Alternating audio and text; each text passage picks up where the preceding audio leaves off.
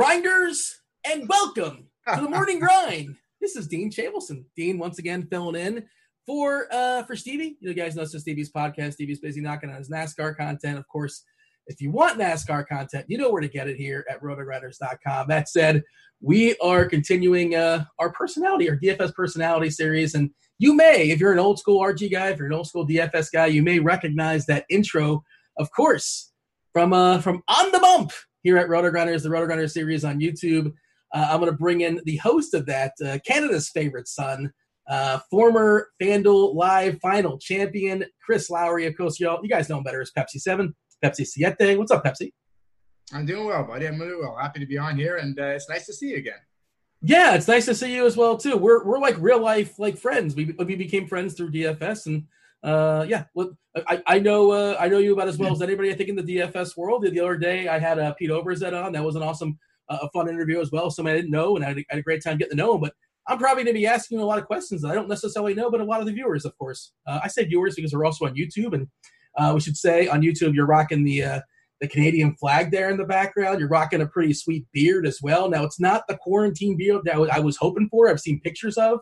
I know Devin, our producer here uh, he's got pictures of you from like what at three, three, four months of no uh, no shaving and your hair was all over the place. Uh, uh, maybe you'll put it up now. It's good stuff for sure. But uh, I guess you found yourself a haircut and you got yourself a trimmer.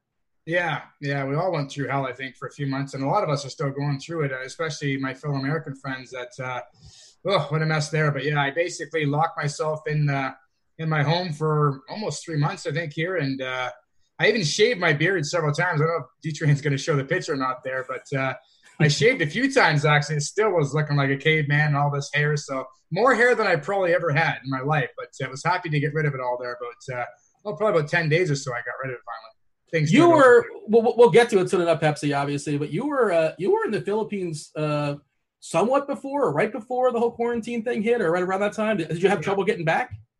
No, I mean, you know, we'd all heard about what was going on in China, and you know, I was concerned. But like a lot of the other viruses that happened over the years, they weren't really a big player here in North America. So I was keeping an eye on things, wasn't overly concerned. But as it kept getting bigger and bigger, and it started to spread a little bit, I thought, you know what? Maybe it's time to go home early back to Canada, where we're a little more prepared than than a country like the Philippines, uh, you know, is if a pandemic say hit. Still not expecting that. So it was late February, I think, that I came home, not wanting to come back in winter. The whole point was to be on a nice uh, hot beach during the winter months here. But uh, I came back early and uh, obviously happy I did because, uh, you know, Canada was uh, very prepared for it and we've done a really good job handling it. So, uh, yeah, I'm happy for that. What's the day to day like right now? You're in around the Toronto suburban area, more or less? Yeah, I'm just about mm, 30 to 40 minutes north of Toronto. And as far as uh, are things opening up out there, I don't, I don't know much about Canada as far as what's going on uh, quarantine wise. I feel you got, I feel like you guys are doing fairly well, but I don't know. Yeah, we're, we're doing pretty good actually. We shut down uh, pretty tightly for a while there, and um, I think we're around the last couple weeks. We've been between two and three hundred cases in the whole country per day, so that's pretty good for us. And um, I think yesterday was the first day we had zero deaths reported in uh, my province, Ontario. So that's good, and uh, things slowly opening up. You know, most places are still you know kind of uh, you know restaurants and things like that, patio only, takeout only, but a lot of the stores have opened up and they're discussing mandatory masks for everybody in the stores and in the grocery stores and, and places like that. So I don't think it's official yet. But for the most part, you know, when I was out and about, most people were doing their part, staying away from each other, wearing masks, trying to trying to limit this. So um, you know, I'm very proud of our country and what we've accomplished here because it's a scary thing, you know. And you know, I'd hate to think if we weren't uh, going by this, where where we could be at, you know. Pepsi, uh, a lot of us uh, quarantines hit us kind of hard. I we, have added some LBs. Those are pounds. You guys have pounds in Canada? You know, you know what LBs are, right? How does yeah. that metric system? How does that work? You guys have that up there? Um, I, we do have the metric system, but I don't know that we all pay attention to it as well. I mean, I don't really know much about the metric system. I was making the point that you're um you uh you, you went the other way. You're like in the greatest shape of your life, or one of the great. I mean, I, have seen you know uh I've seen some pictures. I'm, there's an implication to that. That doesn't sound right. You want to rephrase that, dude? I've seen pictures of you working out. but uh, you went the other way. Like you're knocking out your shakes every single day, and like you you eat you eat clean. And I don't know if you're what age you're pretending to be today. If you're 28, if you're 42, if you're 41, but uh, for whatever particular age you may be today, you are quite possibly in the greatest shape of your life. Is that fair to say? Yeah, I would say that I'm close. I mean, even though I went away for a few months there, I, I, kept training, which I wasn't sure would happen. Anytime you go on vacation, well, in my case, it wasn't really vacation, I guess, when you're gone that many months, but you always worry about, you know, kind of getting out of hand. You have a few extra drinks, you eat a few extra cheeseburgers, whatever the case is. But uh, I did a great job. I stayed disciplined. And uh, when I come home, I kept training. And uh, just before everything went down, I kind of had a suspicion this could last a while and it might not be very good. And you know, a lot of people weren't really sure what was going on. So I bought a bike and a core machine and and I kept using that. I thought, okay, I'm not going to be the guy that puts on 20 pounds here. No excuse if I got this. And uh, ordered a home gym. And yeah, I'm doing my best to stay in shape. I feel like you're throwing some shade that way. That, that last sentence there, Pepsi. I feel like you're throwing it my way. I, I, I feel seen. How do I know you're not? You didn't order a home gym and you're working out hard. I don't know, man. We haven't really been uh, communicating a lot lately, but uh, I've done a poor job. I've let you down, Pepsi. But you know what? There's always tomorrow, I suppose. You know what? I had high hopes for you. I still do, but you're never going to let me down. I'm always here regardless. I, I appreciate that. uh, you know, and also, uh, Pepsi, if you're like, we'll talk about it. This is I have a whole list of things I want to talk to you about. MMA. You were an MMA fighter at one point too, and I imagine, and you were trained with uh, some legit people as well. And I imagine you're in some really good shape at that time as well. But uh, I want to talk to you about high school. High school, you were a. I mean, is it fair to call you like a, baseball pro, uh, prospect? I know you're good enough to go down uh, to the DR, Dominican Republic, when you're what 15, 16 years old, something like that. Yeah, when I was 16, I um, I tried out for. Um, a uh, all Ontario team. And Ontario is a province here in, in Canada, and uh, Toronto's in that province of Ontario. For those that uh, don't uh, know much about Canada, so all Ontario tryouts went. I made the team. I was sponsored by um, a guy that was uh, going to go on tour in the Dominican, do a bunch of tournaments. He was friends, the coach, with Alfredo Griffin, who was uh, fresh off a Blue Jays World Series win in '92, and we were going down the winter of that. So I guess it'd be what if they won it in October, a couple of months after the Jays had won the first World Series we were going down to play in a, a tournament Boca Chica in the Dominican that Alfredo Griffin runs, I guess, every year. We played a couple other spots too, Santo Domingo and some of the bigger spots there. But uh, yeah, I was fortunate enough to make that team. Uh, I talked to some scouts down there from the Cardinals and the Dodgers actually while I was there, but uh, you know, never never went much further than that. I was never drafted or anything crazy like that. I, am going to show my ignorance here. Boca Chica is that a city? I, I just think of Hiram Bocachica, the old school baseball player. I love that name. Uh, is that a city down there in the Dominican? Yeah, it's a city about I want to say 30 minutes from Santo Domingo. Santo Domingo is like the big city there where a lot of guys play their winter ball. They got a big dome and that. But Boca Chica is where they run this tournament yearly. At least they used to. I really don't know much about the last few years, but Alfredo Griffin's a big deal down there. I think he does a lot of charity work and baseball work, and he runs this tournament for um, uh, out of Boca Chica. At least he used to, and that's where we we had the big tournament. Yeah. What is uh what's your big takeaway about playing baseball down there and just hanging out in the Dominican at what 15, 16 years old? I loved it. I mean, I'd never been out of the country ever, and I, a 16 year old kid, never been away from his family. It was a big deal. It was over Christmas as well, so that was really strange not being around my family for Christmas. But absolutely loved it. Loved the weather. The people were so friendly. I mean, playing baseball has been my passion since I was probably five years old. It's been my number one passion. So you know, going down there playing was amazing. Some of the best players in the country and the competition. I mean, it was insane. I'd never faced pitchers like that before. I'd never seen curveballs and fastballs that were like this. So for me, it was just challenging, but an amazing experience as well. You know, that's where the nickname was born, right? Pepsi Seven, Pepsi. Uh, no, shortly after that, actually, shortly after that, when I came back, I was uh, I played in a 21 and over league somehow when I was 17, and I, I, didn't drink because I really didn't care for the alcohol, but also I wasn't legal. Yeah, so everybody was having their drinks after the game. I just went out to the outside the locker room and hit the pop machine. Pop, we say here. The pop machine, machine of course. Say. Had to grab a couple of Pepsis and sit and hang out with the guys, have a few drinks, right? And they just they didn't know who I was. I was a rookie, and uh, so as I started playing better and you know and getting to know some of the guys a little bit, they'd start talking to me more and more. And finally, one guy just said, "Hey, uh, rookie, uh, Pepsi guy there." and I turned and was drinking a Pepsi and hey, good game out there, kid. And then that just kind of stuck because they didn't care to know my real name, I guess, or didn't think they had to at first. So, so you're you're a ringer. Uh, everybody's over 21 years old, and you're 17. Is that is that how that worked? Yeah, like I'm trying to remember the details now. It was a 20 or 21 over league, so I don't really know how I got the team. Maybe they're allowed to have one underage. I forget now, but uh, I remember feeling way over my head for for a little bit at first. There, it's really tough being not much younger than everybody else, and uh, and, and, trying to make it out there. But uh, it turned out pretty good. You're always lying about your age. Uh, your age, one way or the other, Pepsi. You're too young. You're too old. You know, we we know. Can we pin you down and can you tell us exact? Are you 28 today? How old are you today? Yeah, that's a good question. We don't, people don't discuss their age. I know more of a woman thing, I guess, to not discuss their age. But uh, it's too bad that no chat here. I, I, missed the chat already. I enjoyed doing our shows on the chat there and guys guessing and stuff and giving up prizes for them. But uh, yeah, I think it's better if everybody just guesses. uh, when we are, uh, I'm getting, I'm jumping ahead, but I just got a flashback uh, to uh, we were on vacation. Like I said, we were like real, real like friends. We were hanging out. we were in Niagara Falls. I'm sure you remember the story because this makes you look better than it makes me look. But yeah. uh, we were going into a casino, and I'm not sure if we are on the Canadian side or the American side. I think the Canadian side. Yeah. I'm pretty sure. Doesn't yeah. matter. Well, I guess it matters because of how old you have to be. 18 to 21. Yeah, is that? It was the Canadian side. Yeah. Yeah. So they uh, they asked, and this wasn't that long ago, and you were clearly older than 18, but they asked to see your We're both ID. in our mid to late 30s, I think, right?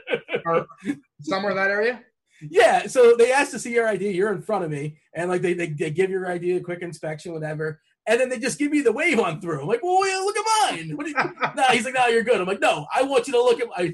I was insulted, you know. And then yeah. that's basically he's saying that I look distinctly older than you, which is, I guess that's fair. I suppose it's the gray hairs that give it away. I think. Well, is it that obvious? I try to get my camera specs as must. You know, not all of us are, are busted out just for men, uh, putting orange in our hair or red, whatever you're doing. Yeah, I wonder if I ever went gray at some point. I mean, I I don't I don't think most guys don't really care, but if I start going gray, is there just for men that color? Like I don't even know what color I am. I don't know. I'm not sure if that's. It's probably not a, a popular uh, color. Yeah. I wouldn't think, but I, I don't know.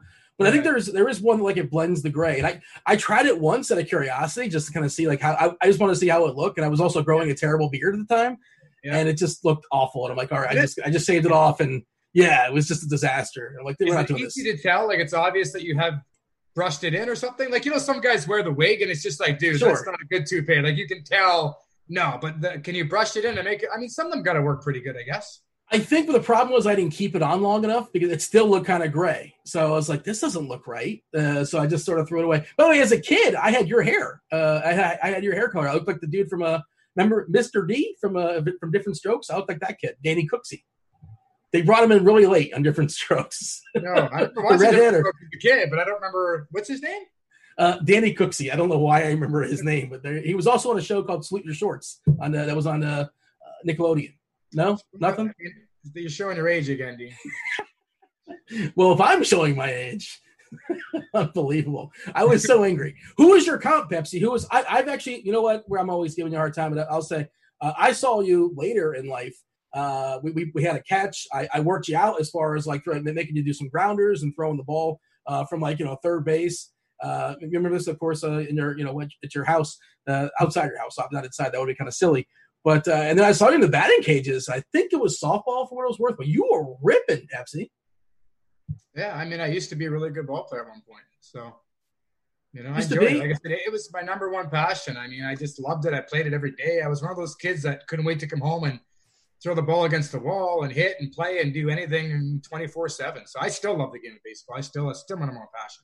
Who was uh who's your comp? Who's your uh, do I how much do you cost in DFS? What position did you play? You were a shortstop, right? Yeah, I played shortstop most of my career. I was a catcher when I was younger and uh, converted to shortstop. Um, I even pitched a bit when I was really young, but uh, as you grow up and start getting to these better leagues, then you realize that you're just batting practice after a while. So, or most of us do anyway. Yeah, but, uh, yeah, it was a catcher for all. Love, love catching, love calling the game, love being in control of that. I really did, and uh, throwing out runners. You know, I had a pretty good arm. It was fun. Um, but yeah, I converted to a shortstop later and, and, spent the rest of my career as a shortstop. But you were mostly like a line drive guy. You you you, you would go for the homers or what? Yeah, it depends. I mean, I still hit my share home runs, um, but I, yeah, I would be more like um, my defense at one point was maybe the best in the province. Some would say defensively, I was very good. And I took a lot of pride in that, and uh, but as a hitter, depending on the team I was on, if I was I either hit first, second, sometimes fifth. It was never the three, four guy. I never had that kind of power. But hey, tell me this, Pepsi, who was a better shortstop, Pepsi Seven or Derek Jeter? Oh, that's not even close. Derek Jeter is ridiculously overrated. I, I, Derek Jeter only won like what five rings or something. How many rings have you won, Pepsi? Eleven. And of those 11 rings, how many do you have within like arm's length? Any, any next to you by chance? This isn't fair. He's setting up. You told me to bring my rings out, so I have them here. So, yes, I have my rings. I said, Pepsi, you want to come off as modest as possible. Don't be all arrogant like you always are and say, bling, here my rings. Uh, I got 10 of my fingers. Guess what the 11th one is? Like, you don't want to do that. Well, considering I just moved to a rental and took me half an hour to find my rings before I even got on the show. I mean, that's uh, yeah. I knew you'd throw me under the bus though.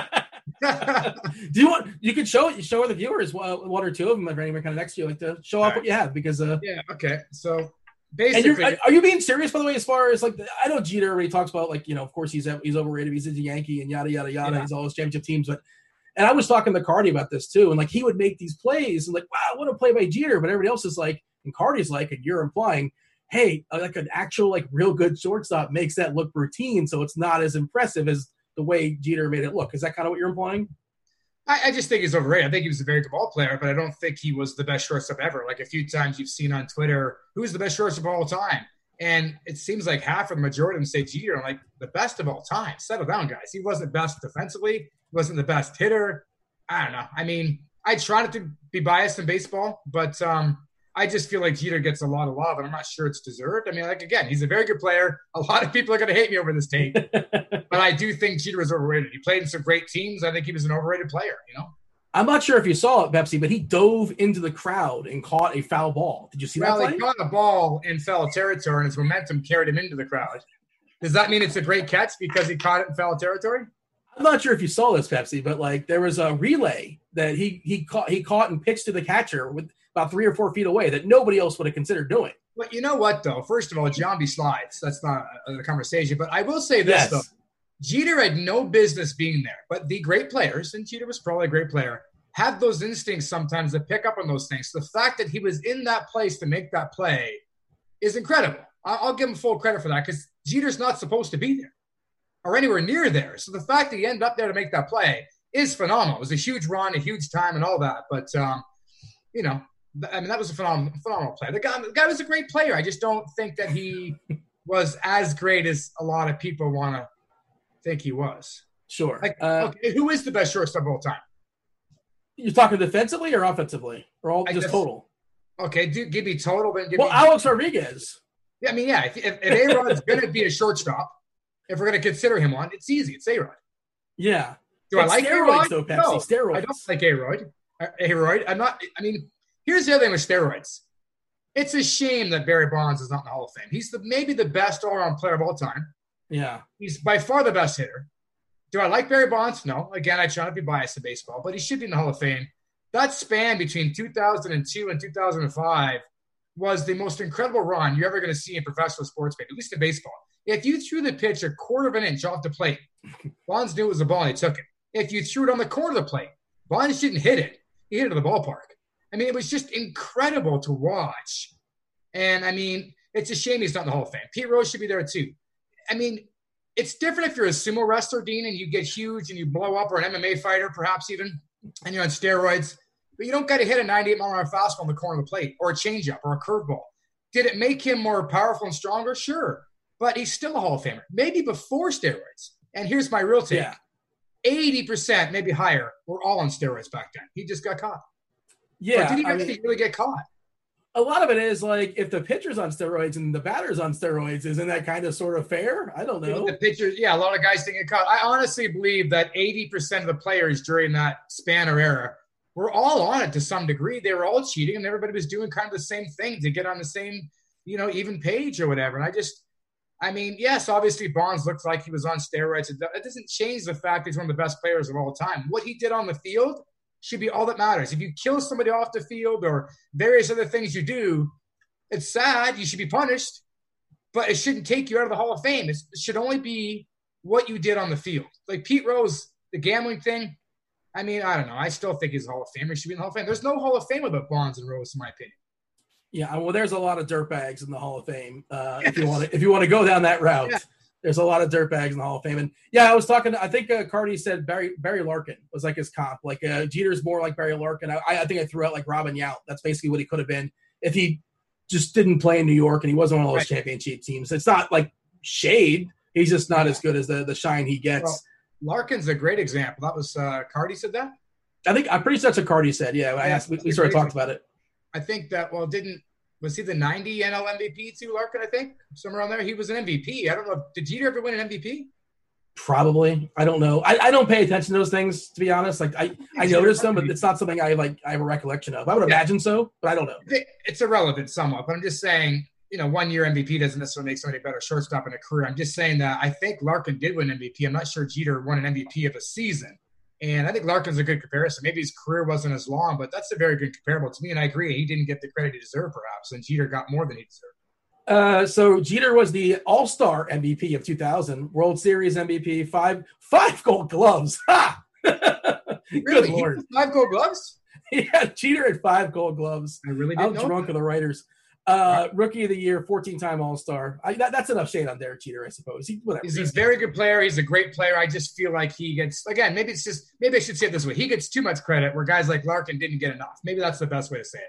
Yeah, Larkin kind of gets lost in history. A guy like Robin Yount just kind of gets lost in history for whatever reason. Robin Yount was more known as a center fielder when his big prime year. I mean, I know he's a shortstop early on, but he's more known as an outfielder perhaps. But again, A-Rod also went to third base. So yeah, what's the criteria here? But yeah, I hear you. Robin Yount was a superstar for many, many years and doesn't seem to get the credit.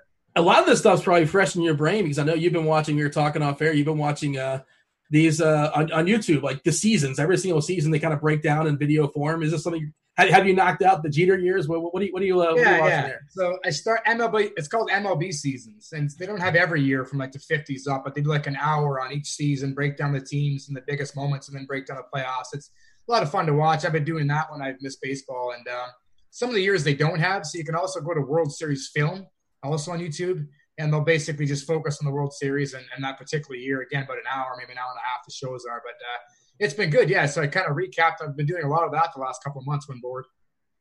Did you play hockey at high school as well, or is there other other high school hockey teams in Canada? Are there local squads? How does that work?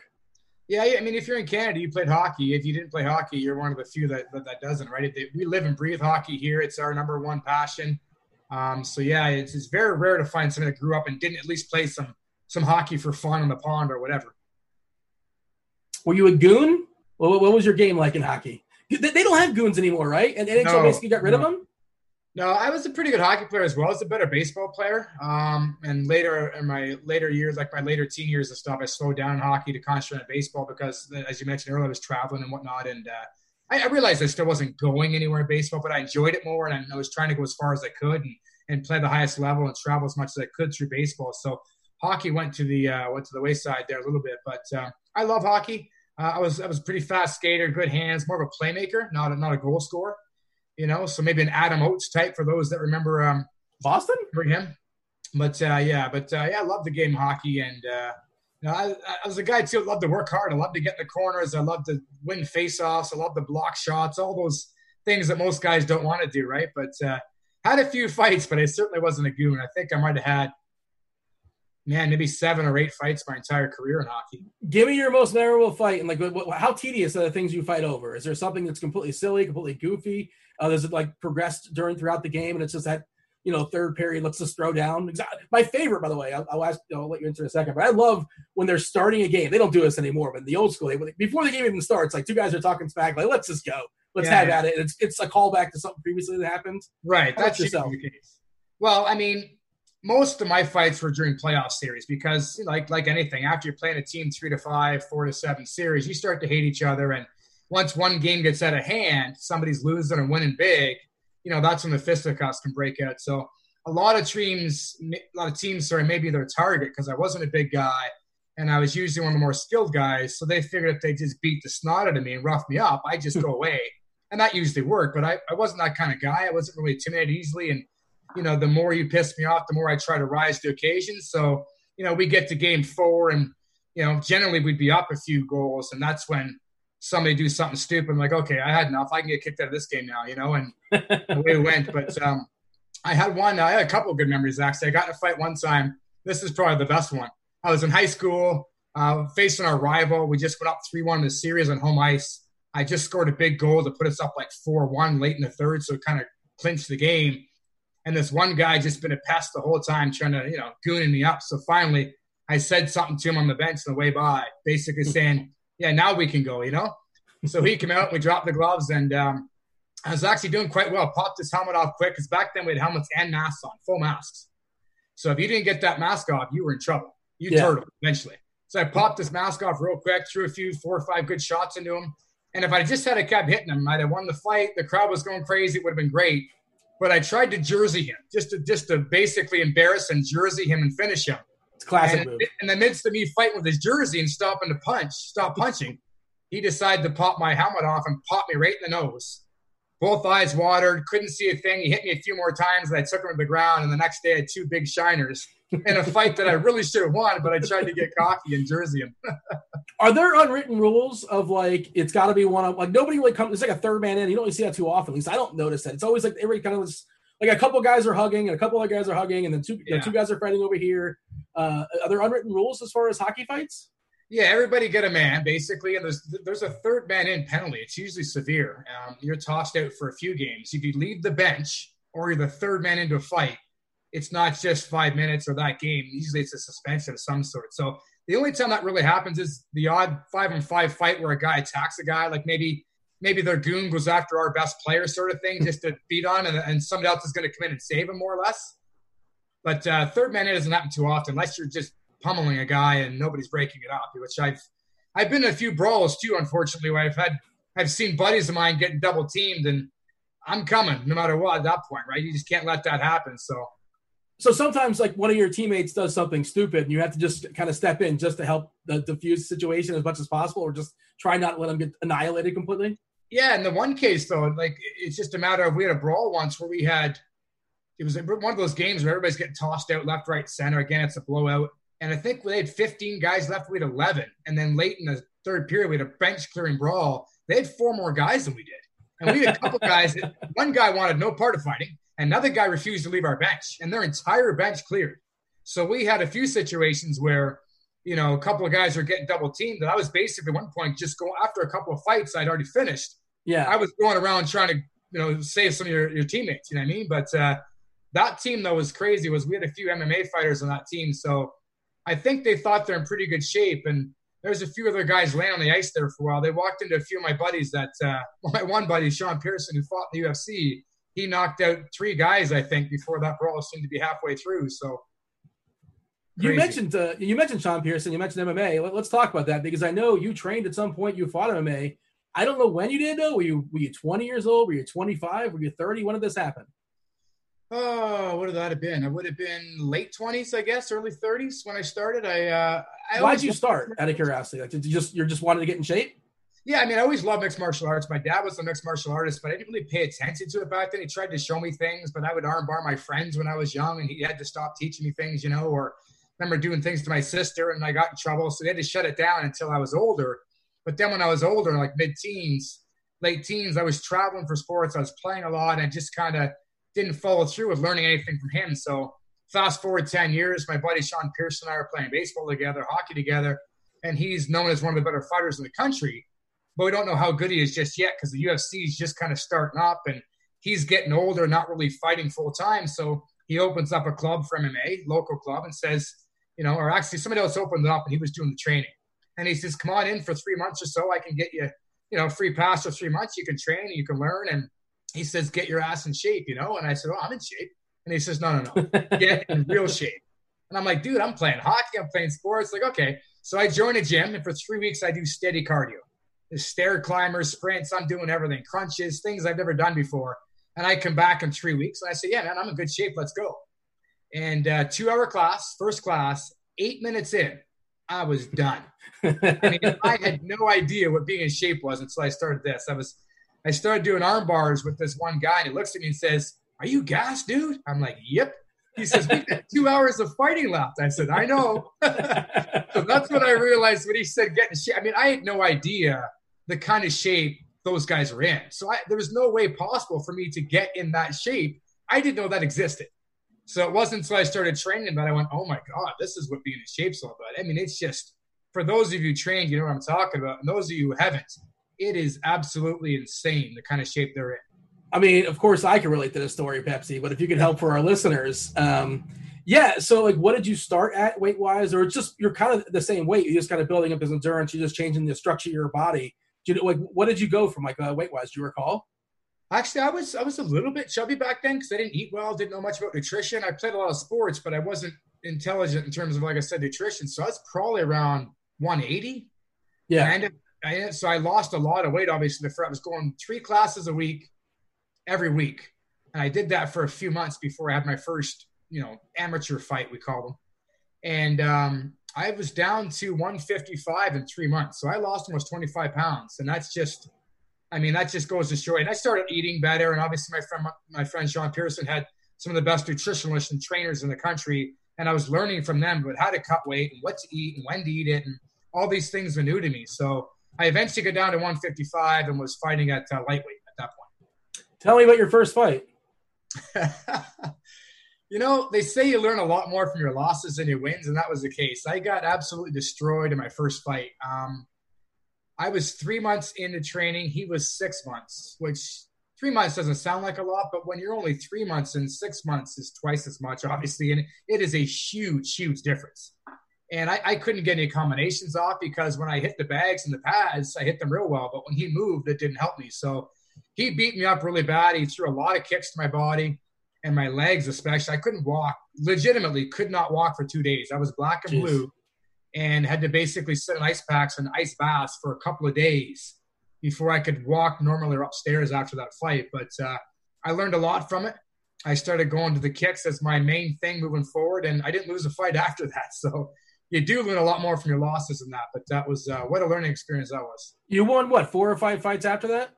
Yeah, four. I went four and one, so I won four straight fights after that one. And actually, at one point, thought about turning pro, and I would have fought, at 135 because uh, my wow. buddy Pierson had said to me, "If you can get down to 135, you know, I mean, you got heavy hands for a small guy."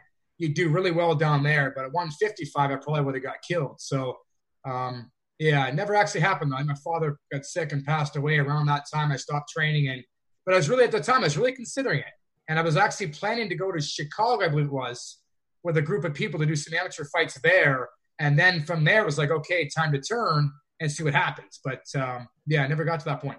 I'm trying to think of the timeline because obviously, and I'm sure you remember this too, UFC like in the 90s, the late 90s, it was just like uh, the rules were there was like no weight classes.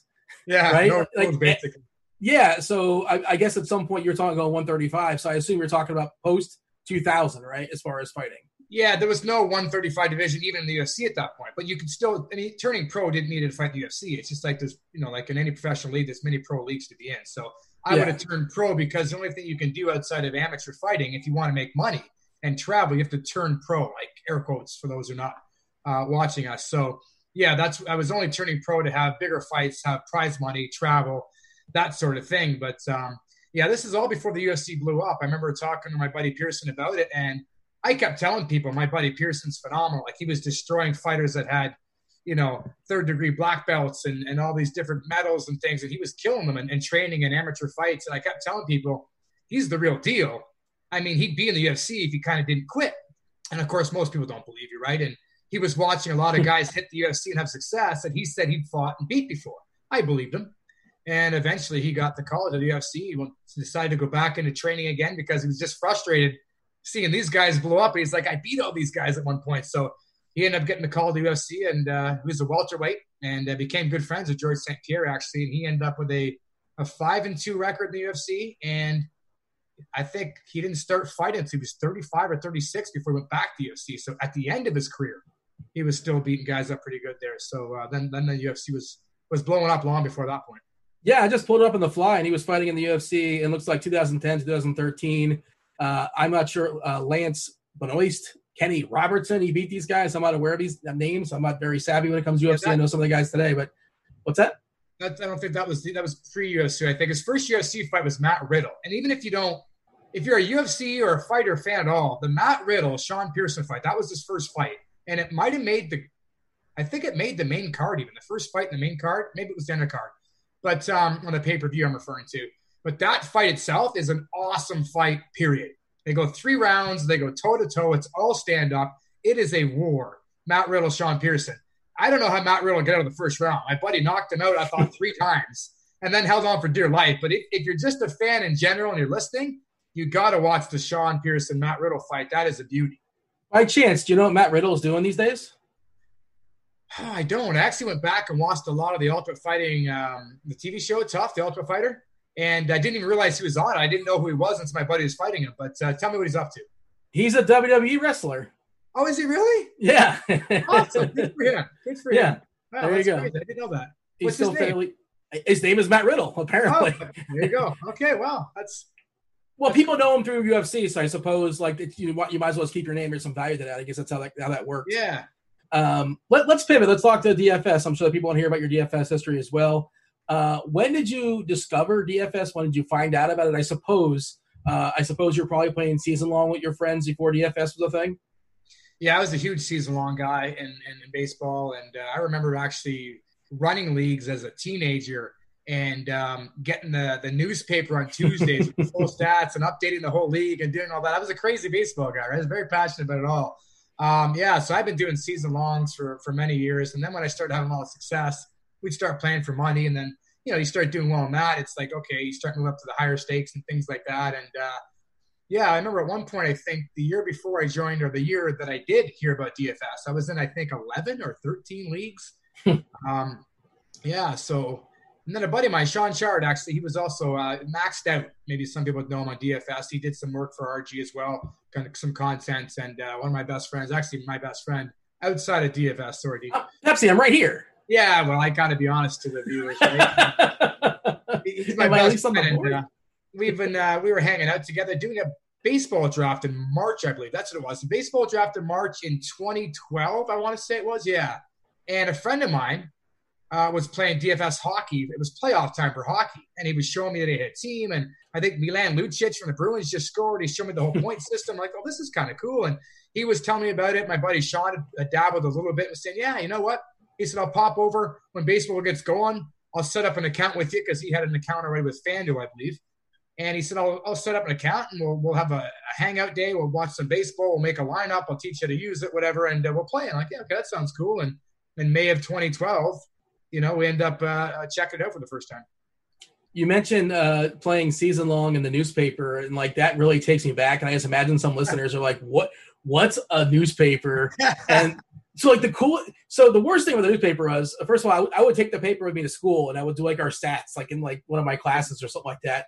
And I, I'm sure a lot of people did that as well. But uh, if you didn't have the the latest edition, like it wouldn't have the West Coast games in it. So like you would never have the box score for the Giants or the Right. Padres and all that kind of stuff. But Yeah. yeah, be, this is like before the internet. really exposing how old we are. Yeah. But uh, that was that was so tedious doing those numbers. But uh, that, that takes me back for sure. So you discover playing DFS, and I assume you're kind of like me. I don't think you, you're just not somebody that just unloads thousands and thousands of dollars and just starts playing. Maybe you deposit fifty bucks, hundred bucks, two hundred bucks. You're interested in see how it goes down. And uh, is that is that sort of your experience? You just kind of like dip your toes in and let, let's see how this works. Yeah, so my buddy comes over on like a Saturday, I think. Uh, yeah, it was a Saturday. He comes over, and I remember because he played in the Sunday as well. I think he crashed to my place. So I, I had an office, kind of a cool setup there with a couple of TVs and, and the MLB package. So we could watch a couple of different games, maybe even three games at once, I think, at one point I had up there. And uh, so he comes over, we put the games on, and we start building the FanDuel lineup. And we do it through his account because I haven't signed up yet. I don't know what it is. I don't even know if I'm interested. It just seems cool. He goes, I'm going to join a tournament. Why don't we build a team together? and I think he joined like the one dollar bunt. Is that right? The bunt being That sounds right. This is collusion, by the way. Just so you know, you're colluding the two of you. Oh, really? I don't just messing around. we built a team, and basically he grabs the first baseman, I grab the second baseman, something like that, I think. And we, we entered in the bunt with like I don't know how many thousands of people in the one dollar tournament, and um, win win the tournament. We had a late home run from AJ Ellis, who he picked, Catcher. and uh, we win the tournament. I mean, it was probably like a couple hundred bucks, but uh, I think it's pretty cool. So we open up an account for me. Uh, the next day is Sunday. We decide to both jump in the bunt together, make our own lineups. My buddy Sean's winning the thing the whole day, and real late in the day, he gets passed by me, and I win the tournament. He finishes second, and then we both just kind of fell in love with it from then, and away we went. So you both had this like great beginner's luck, and that's that. Like it wasn't Yeah. even like a struggle from the start. And Yeah, Th- th- did you know at- enough at the time to like stack? Like that wasn't no, common knowledge. There wasn't RG, or if there was, it was in the early stages of. yeah, Uh, yeah. So like, did you even know that, like, hey, the optimal way to do this is let's play four or five? And I think you FanDuel early let you play five to six players from one team. Uh, but like yeah, 2020 you know, Pepsi or 2015 Pepsi, however you want to look at it, probably has a different way of building lineups than yeah. 2012, right? Yeah, like in 2012, I don't remember all the rules to be honest, because I, I was just, you know, it was the first time playing. I don't think I didn't knew anything about stacking. I didn't really have a strategy. I just kind of went to positions, and you know, I was aware of matchups. That was the whole idea daily is that you could you could uh, exploit the matchups, right? So I was aware that you know I wasn't going to roster a lefty versus Randy Johnson, for example, just because it was cheap or whatever. So you know you get on there and you know you could exploit certain things. You know which pitchers were fairly cheap in a good matchup, perhaps, and and we did have access to lineups. So I kind of did a little bit of that early on, which might have been ahead of the game a little bit, but I think some of the sharper guys were likely already doing that. So um, yeah, it was just kind of uh, yeah, probably just locked the first few tournaments, but that got me hooked. And you start doing more research and dig it in, and you start playing more, and you start winning some money, and think, hey, this is good. Let's try to up the stakes a little bit, and away you go. And you know, next thing you know, you're uh, you're doing quite well at it. I should say uh, RG is celebrating his 10th year anniversary. So by, by my UCF math, R- RG was a thing. It was around. You probably weren't aware of it. No, uh, and other sites of that sort. You know, it's just obviously it's not at where the level it's at uh, today. Uh, you eventually you get a ticket to a live final, and I know some people are signing up for these contests, and you're just signing up for contests. You know what you're signing up for. Uh, and I think either you had that story or your buddy Sean, who became a friend of mine through you, of course. Um, did he have that story? Do you have that story where like you, you won a ticket to a live final and you didn't even know what you won? Like, why? Where's my cash? So I was a Friday. I was coming home from work, like a regular job, and thank God I don't do that anymore. And um, 2012, I think it was like I'd been playing DFS a couple months. Jumped into a FanDuel qualifier because I'd come home from work and was just looking at tournaments. It was a Friday night. There was lots of them, and this one said trip to Vegas, and I went nice. Who wouldn't like that? Never been to Vegas, right? So I joined it and I made one team. And I jokingly went downstairs to my mother and uh, wife at the time and said, Hey, I'm winning a trip to Vegas tonight, guys. Here we go. and I mean, I didn't really believe that. I just, and then I explained that I entered some tournament, didn't know all the details. Turns out it was a DFS qualifier uh, for the DFBC, it was called back then. I did end up winning the thing. And as I was in first place, or no, I was actually like in third or fourth place climbing up and realized, hey, I got a shot to win this later in the day. So it turned into a sweat. And then I started reading the details and went, oh, this isn't just a trip to Vegas. this is the whole like final seat, like a poker thing. Like that's how I described it. It's like it's like I'm getting a chance to be at the final table in a poker game. And I had no idea that I was winning a seat plus the chance to win big money. I simply thought first place was a was a shot, a trip to Vegas, and you know, second, third, fourth was money. So I really didn't know at the time that I entered it what I was getting into. So later on, when I was actually doing well. Did you uh did you sweat it out? Do you remember like did you like did you close strong? Did you have to like uh, you know hold off somebody else? How, how did the last, last few minutes work there?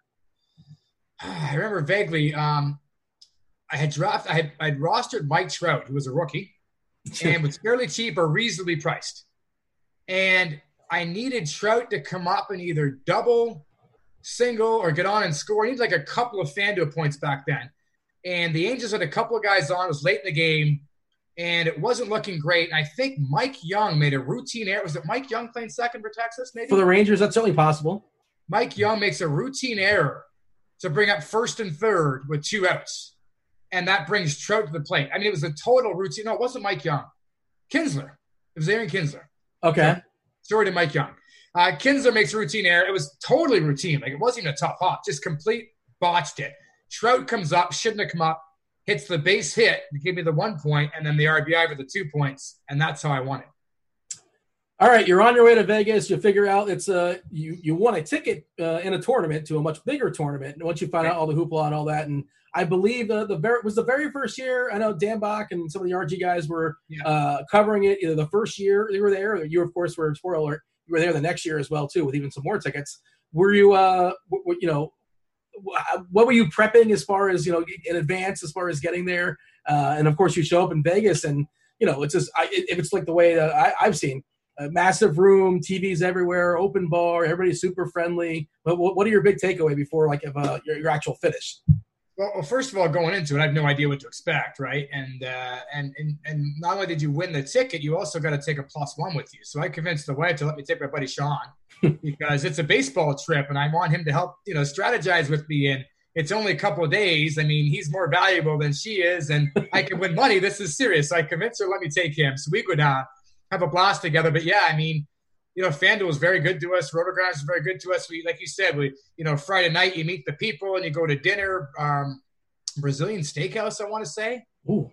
Which, yeah, not not cheap by any means. Good food. All the I think I don't drink, right? So for me, it might have been free drinks too. But we have a whole area. They paid for everything. The next day we did some other event. Everything's covered and paid for. and then you do, of course, the uh, the Sunday, I believe, was the when we did the um, uh, was it Saturday night? Maybe it was the Saturday night we did the uh, the main event, and and, and Rotogrind was there, and you meet Dan, and a few other guys, and uh, uh, but I mean, I was a nobody back then, and and um, you know, just you don't know who's who or what, and it was just kind of all pretty new back then. So I don't remember a lot of the guys, but um, I do remember you talked about the whole stacking and and whatnot. I remember one guy in particular had heard on the radio as he was going home from work that the Oakland A's had a third 340 batting average against so and so pitching tonight. So he stacked the whole A's roster, all nine players, which I guess was allowed back then. You could do that? I thought it was like up to six, but okay. I don't recall exactly. But. No, it was eight or nine. He had the whole team, and Oakland scored 21 runs that night. and he won his ticket based on that. He later found out that those numbers were wrong that he heard, and it wasn't that pitcher or something. So, I mean, total fluke. And yeah. I think you know, that's so when I got there, there was a few stories like this. One guy couldn't get home from work. So his buddy made the lineup for him. Oh boy. And which is perfectly legal because he has the account and all that. And he made it for him. You know, just like you. You get stuck at work, Dean. I go into your account, I make the lineup. You win. They agreed to split it, and they were both there. So there were some crazy stories about how everybody got there. But um, yeah. Did you also tell the guy that like the batting average against the pitcher, even if it was like a thing, is stupid to like base, base your lineup off that? I mean, nobody cares about batting average, Pepsi we all need a little bit of luck in life, right? Some people believe in higher powers that are helping us out sometimes, but uh, we all need a little bit of luck, and it was certainly on his side that night, considering he got the wrong matchup and still put up the 21 runs. But you didn't uh, want to well actually the guy. I understood. Uh, yeah, he just pointed to the scoreboard. Who am I? I'm just some jerk on the sideline saying, yeah, you know, it's kind of silly I mean, to do. How do you argue? He got it right. I don't know. it's it's the old scoreboard point for sure. And yeah. where did you where did you finish? Um, I finished sixth overall. I remember I had Clayton Kershaw that night, and I was in like 11th or 12th late. And every home run I remember was getting, or sorry, every strikeout was getting an extra thousand dollars. So he was into the fifth inning, and we'd done the math and done the points, and there was a, another guy with me there too. Uh, Jack and Soda, maybe was no.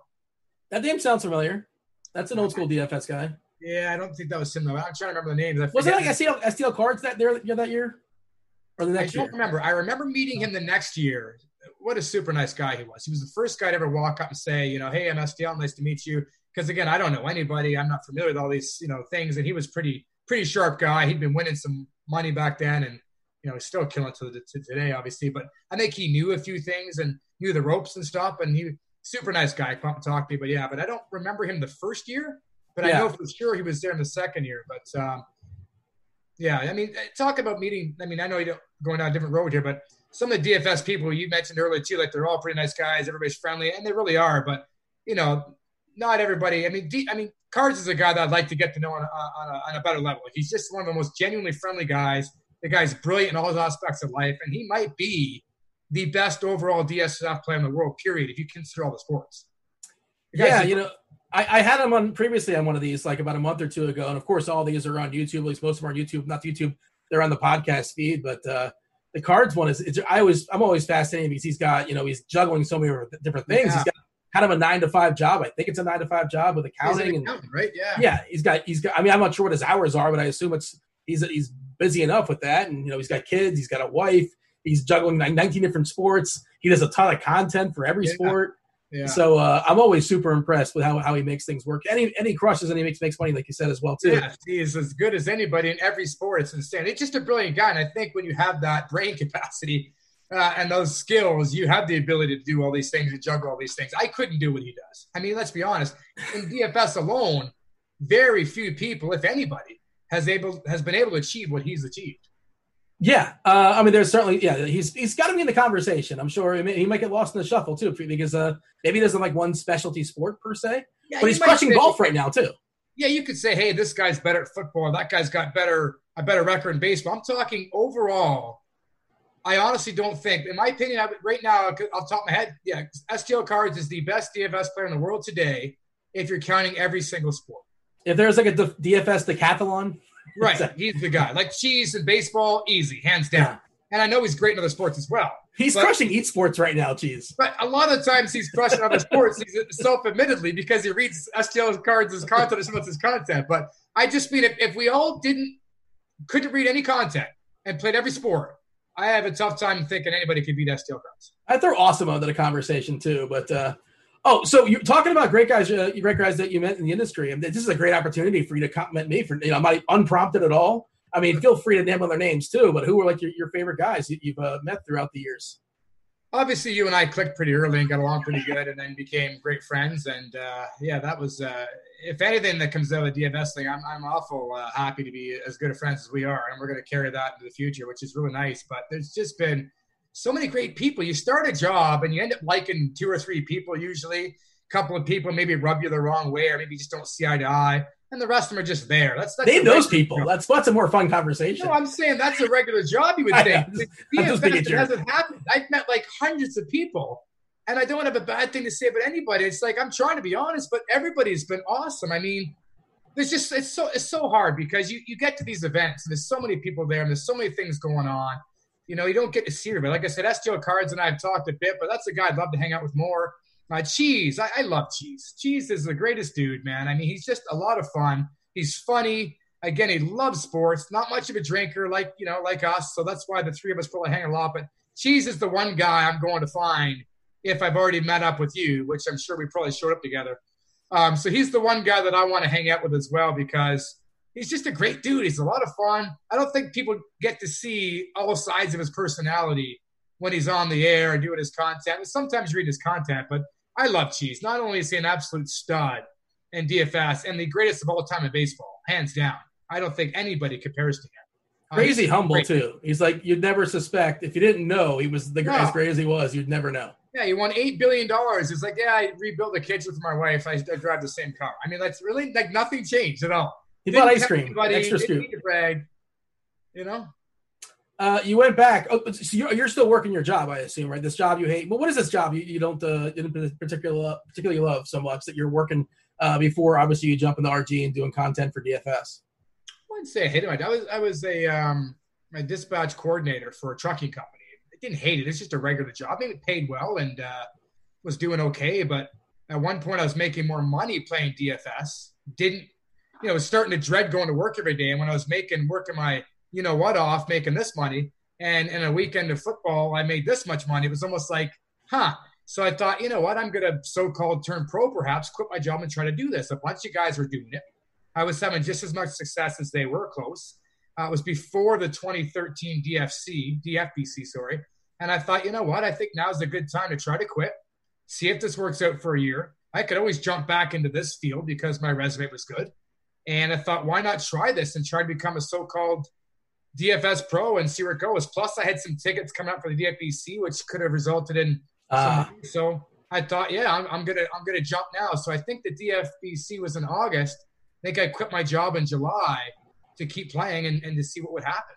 What did you win the first year? About 30, 40K, 50K? I'm not really sure how big the contest is. I know you you finished in sixth place. Do you remember what it was, more or less? I think it was only 7,000. Oh, okay. So yeah, and it, it jumped obviously the next year, unless yeah, it was completely front loaded. I think, I think it was it's it's uh, prize pool wise, it was uh, top loaded, right? Like I know what the year before Beers wanted, I think it was fifty thousand.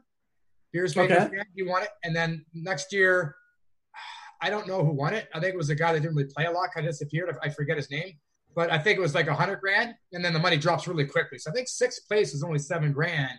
The following year, 2013, when I won it, it was 200 grand. And then Cheese won a million. 200 grand to a million when cheese hit. I'm like, really?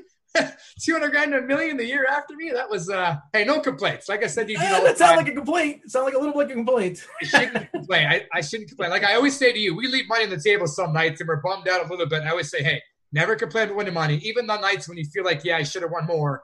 Never complain. But yeah, it would have been nice if I'd have won the first year to hit the million, but uh, but cheese did it and that's that's we should qualify. That's American. That's that's not loonies and toonies. That, that's American dollars. That's the other thing. Right now, like for the past few years, the American dollar has been 125 130 versus Canada, right?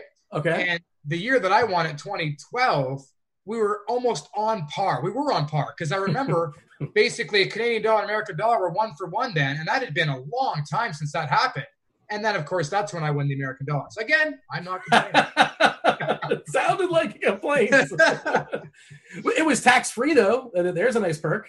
That's the wonderful thing. Yes, everybody kept saying, How much did you win? And how much is tax? And I went, Nothing, no tax. It's considered lottery winnings here in Canada. And it was tax free, so I, I, can't complain about that. So the Pepsi household had four uh, four tickets to the, the next live final the next year. You had a couple in the bank, and you said, "Screw it, I'm gonna I'm gonna quit my regular job." And I don't know, that was just you calling your shot. That's you pointing the center field, like you just you just know you're gonna win this thing. Uh, take me through. Now you've had you have the experience of, of the first, you know, the first live final you went to. You finished sixth. Uh, now you're going back. You got uh, four tickets in the household. Uh, do we have a certain strategy? Just you, somehow you just knew you had an inclination Devin Mesoraco was going to hit three homers for you. Well, How does that work out? The whole quitting the job thing had nothing to do with me expecting to win big money. Like I knew with four tickets that I think they were five thousand or six thousand was the last. You know, like they went and kind of like, worst.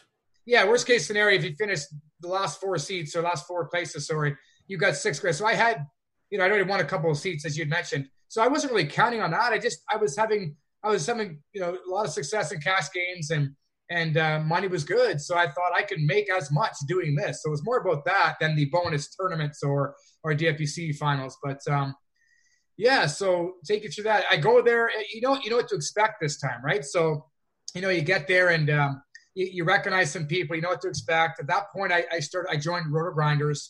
Was listening to the Dan Box podcast and he was actually talking about me, which to me was like, wow, he knows who I am. This is crazy. So he had reached out and, and, and, asked if he could interview me when I got there. So I was excited about meeting Dan. It was, it was a big deal.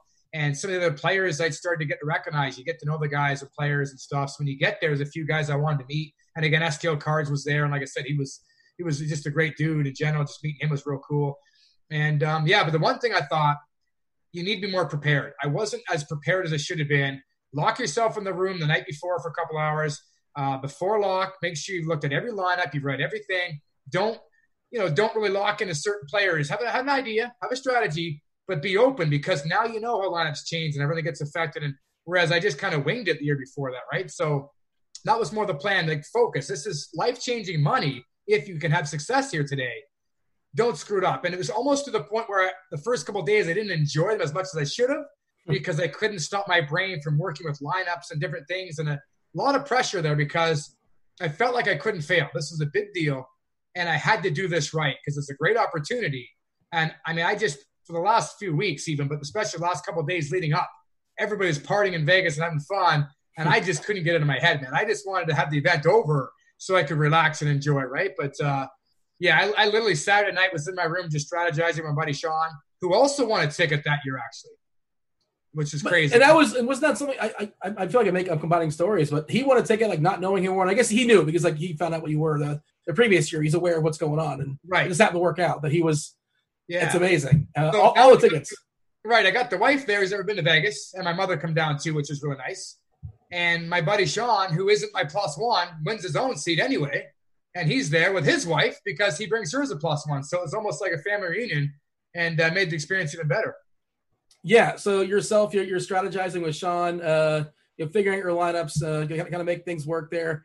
Uh, I, somehow you ended up landing on uh, Devin Mesoraco. I think on pretty much all your lineups, have done all your lineups, and that also at the time you had to have a catcher. The way FanDuel right. was uh, structured, it wasn't right. a utility spot, but a catcher was something you had to have for sure. Um, like he bangs out one home run, you're ecstatic. Uh, he, I, was he heavily owned? I'm guessing he wasn't because he wasn't, or was just like a super cheap punt? Is that what he was? Yeah, so I actually locked into I think four players on all four lineups. I, I, mean, I just felt like their value was too good for the matchup to get off them. I know a lot of guys later on told me that was crazy. And looking back on, I thought if I'd have finished 27 through 30, I'd have probably been pretty disappointed that I did it the way I did it. But I wasn't thinking, hey, I'm going all in and trying to finish first, second, third. I was just locked like Howie Kendrick at $2,400 at second base versus the lefty. That's just too good to pass up on hitting in the two hole with Trout behind him. You know, um, Jhonny Peralta at twenty four hundred dollars a shortstop facing a lefty was just too cheap to pass up. You Silent know, H in Camden Yards versus a Baltimore or lefty, might have been Wade Miley or something like that. So there were things like that that I felt like I think there was three players or four that I locked into on every team. Uh, Devin Mesoraco, I'm a big fan of punting, or at least was back then, punting catcher with power. Mesoraco is a guy I liked. It's not like I was in love with him and, and foresaw these three home runs coming. He was twenty one hundred dollars, and the next catcher I think I liked with power was like twenty six or twenty seven. So Mesoraco lock button with all those value guys, Peralta, Kendrick, Mesoraco. Then build your four different lineups from here. That's kind of where I was. Now, my fourth lineup was $100 short. I catch of 2100 It went to JP Arencibia. Had I had the $100, I would have had Mesoraco again and went one, two, three, four, to be honest. JP Arencibia, uh, as a Blue Jay fan, you probably were not ecstatic to roster JP Arencibia. The worst defensive catcher I've ever seen. The honestly. Derek Jeter of catchers. Is that what you're trying to say? Oh, no, let's not go there. You're the one saying that about Jeter. a little too much credit for Jeter. Still a great ball player. I just – JP Arencibia used to drop throws from the outfield on plays the plate where the guy was he just dropped the ball. One hopper from right field from Bautista, he's out by two feet. No, Aaron Arencibia drops it. Like consistently, just a terrible defensive catcher. And he went over four for me that day too, Dean. So yeah. I remember him as, as like a poor man's like a, a, poor man's Mike Zunino is kind of the way I remember JP Arencibia. Yeah, he did have some pop. Yeah, he had some power. He struck out a ton. Terrible yeah. batting average, what it's worth. Uh, but probably crushed BP. I would imagine he was great at BP. yes. But, you know, you don't get any fantasy points for that. Uh, when it's all coming into fruition, uh, you know, when you're all your all your lineups are lining up, and I know we we've talked previously a lot. We've exhausted that conversation about how you ended up with four lineups and yada yada yada. Yourself and the Pepsi household. Uh, we've discussed that. But if nothing else, it's super super impressive that your house you had four live final seats, which is amazing. So yeah. that, that was pretty awesome um, when it's all uh, you know coming to fruition and like you see yourself basically are you on the podium all across the board one two three what, what are we at one two three six something like that yeah. how do you finish I was one two three seven my buddy Sean was six so we're all sat together having a pretty good afternoon it, it happened really fast early like we, we had uh RotoGrinders had rented out an entire bar at the Bellagio so the whole sports bar was ours you know so Celestial Cards a whole bunch of us were all there uh, some of the bigger names, and, and I'm in my own little group here. And in between that, we're doing interviews. So Dan's interviewing some people. How you doing so far today? Hey, what's your background? We're doing things like that. Free food, just a great show by FanDuel and RotoGrinders. And um, pretty early on, I, I jump out to the lead, and my top three lineups just kind of stayed there most of the day. Peralta homers in the first inning. Um, Mesoraco homers, obviously his first three at bats.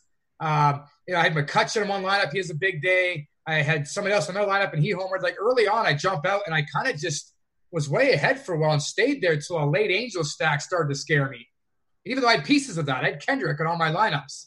Yeah. But other people had more players. So that scared me to the end there. But in general, it, it wasn't, I mean, it wasn't a real sweat. Like I felt pretty comfortable. I remember at one point, Dan interviewed me maybe halfway through the day and I had a pretty big lead and we're kind of breaking down all the numbers in at bats. He's going like, dude, I don't know if anybody's going to catch you. I'm going, hey, I don't want to say anything, but I feel really good. And um, he said at one point, what are you winning right now? And I just did the math and I went, you know, that's pretty crazy. About a half a mil, more or less? No, it was, um, no, because it was 200 for first and it dropped significantly, right? Maybe okay. Second. So I think I won three, three and change. Yeah.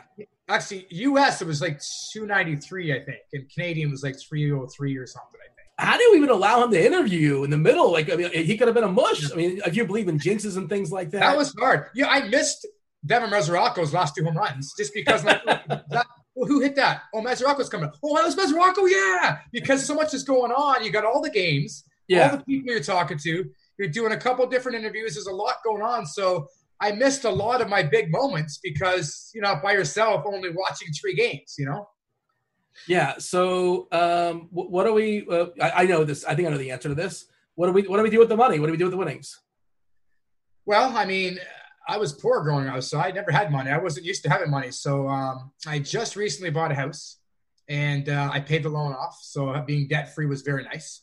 Um, my wife wanted to travel, so I'm like, hey, we got some money. Let's do some travel. So that got the travel bug going a little bit, and uh, yeah, that's about it. Really didn't do crazy. We went on we went on a few trips, Costa Rica, um, Jamaica, did a few trips like that, Philippines, and um, you know, I started playing some higher stakes because I had the money to do so and felt like you know I could do well there. So I started entering some more uh, higher state tournaments and and kind of up to play a little bit. But uh, aside from that, nothing really changed much in my life. I started to save the money that I was paying for the mortgage and uh, desperately wanted to buy a new car, but I had a Honda Civic and we know they're a beast. They last forever. it's only like five years old or something. I'm like, I just wanted to buy a, a, a Lexus or a BMW and put a system in it and just I wanted to do that because I didn't come for money and I wanted to have yeah. something that was like, but I thought it's a waste of money. It's unnecessary. You got a car that works. I'm not a real flashy guy in general, so I, I didn't really go crazy. Paid the mortgage off and was very happy to do that. teenage Pepsi wanted a Lexus and wanted a system and wanted to blast that out, you know, just have a good time because you, Yes. you- I never had that either. That, that, that wasn't my lifestyle either. I, I didn't have the money for it either. That wasn't my how I grew up. But uh, yeah, uh, and I'm sure you saw other people having at it and good times with that for sure. Um, but yeah, totally unsexy. Nothing sexy about that Pepsi. You just you're paying off the house, but it's smart. It's Well, and you know. Yeah, well, and then you, you start working for RG immediately after, more or less after, is to doing uh, baseball and hockey content. Yeah, so I don't remember how, how close to that after that. I mean, like I said, Dan and I have been talking. I'd met Cam as well, and, and Cameron McMillan for those guys that don't know him. And I'd met um, you know a few of the the big shots in, in RG there, and uh, um, they were talking to me a little bit. And then I I think Cam actually approached me and said, "Hey, we'd be interested." No, Cal, Mr. Cal Spears, I think actually might have said to me, "Hey." You know, jumped in a cab with me. I think one day going somewhere and started talking about you know RotoGrinders. I said, yeah, yeah, I'm aware of it. I've been reading some of it. You know, I'm a big fan. And he said, would you like to come on and do some content? Of course, at that time, I just quit my job. I was going to do DFS Yeah. anyway. I'm like, this is the perfect storm, right? So I said, yeah, I'd definitely be interested. And uh, believe it or not, I started off in football doing the grind down before I moved to baseball amazing. and eventually hockey content. Yeah. That's a, you're a big Steeler fan. Did that affect your content? Uh, you talk up the Steelers a bunch. no, I mean, I mean, you know, those in DFS, though, you, you got to bet with your brain, not with your heart. I mean, I rarely touch the Blue Jays just because of that situation. I'm a Blue Jays fan, but I got no problem taking the pitcher against them and cheering for them when it comes to money. I mean, as much as I'm a Blue Jays fan, it's money first. If I can win a lot of money because I got the pitcher against the Jays, I'm cheering for all the Jays to strike out. But um, yeah, so you got to you got to bet smart. This is it's uh, you know talking a dollar or two, and the Jays are in the World Series. I'm okay losing some money for them to win it, but regular regular season game and the Jays are not a contender, then I'm definitely cheering for me over my team. How did you balance uh, building DFS lineups versus uh, content? Like uh, doing both at the same time. Like we talked about, how does cards do it? How do you do it? Yeah. Well, over time, it got more and more difficult because as my role grew with RotoGrinders, um, eventually I faded off of football, became baseball full time, hockey full time, so I could do you know baseball in the summers, hockey in the winters, and concentrate just on those two sports. And the more and more you do it, the less you end up playing. And it, it's not by choice. It's just that I thought, hey, you know, eight or nine hours of my job a day was tough. I'll go to do my content, three or four hours of work. I'm done. It's half days. It's not like that because you start looking the night before, you dig in the morning, things change throughout the day. You're doing all kinds of research. I'm spending more time doing research and content than I was my regular job, but at least I love this. Yeah. But you spend so much time doing that. And of course, the lineups don't come out till later on. So you, you finalize a lot of your product around two o'clock Eastern. You're, you're maybe making some changes till you know three, four, five with whatever you're doing content wise. You're fixing this guy's not out. You're, you're changing your rankings. Maybe you're going on the air that night because you and I got a show, and then you get off the air, and some of the lineups have just come out.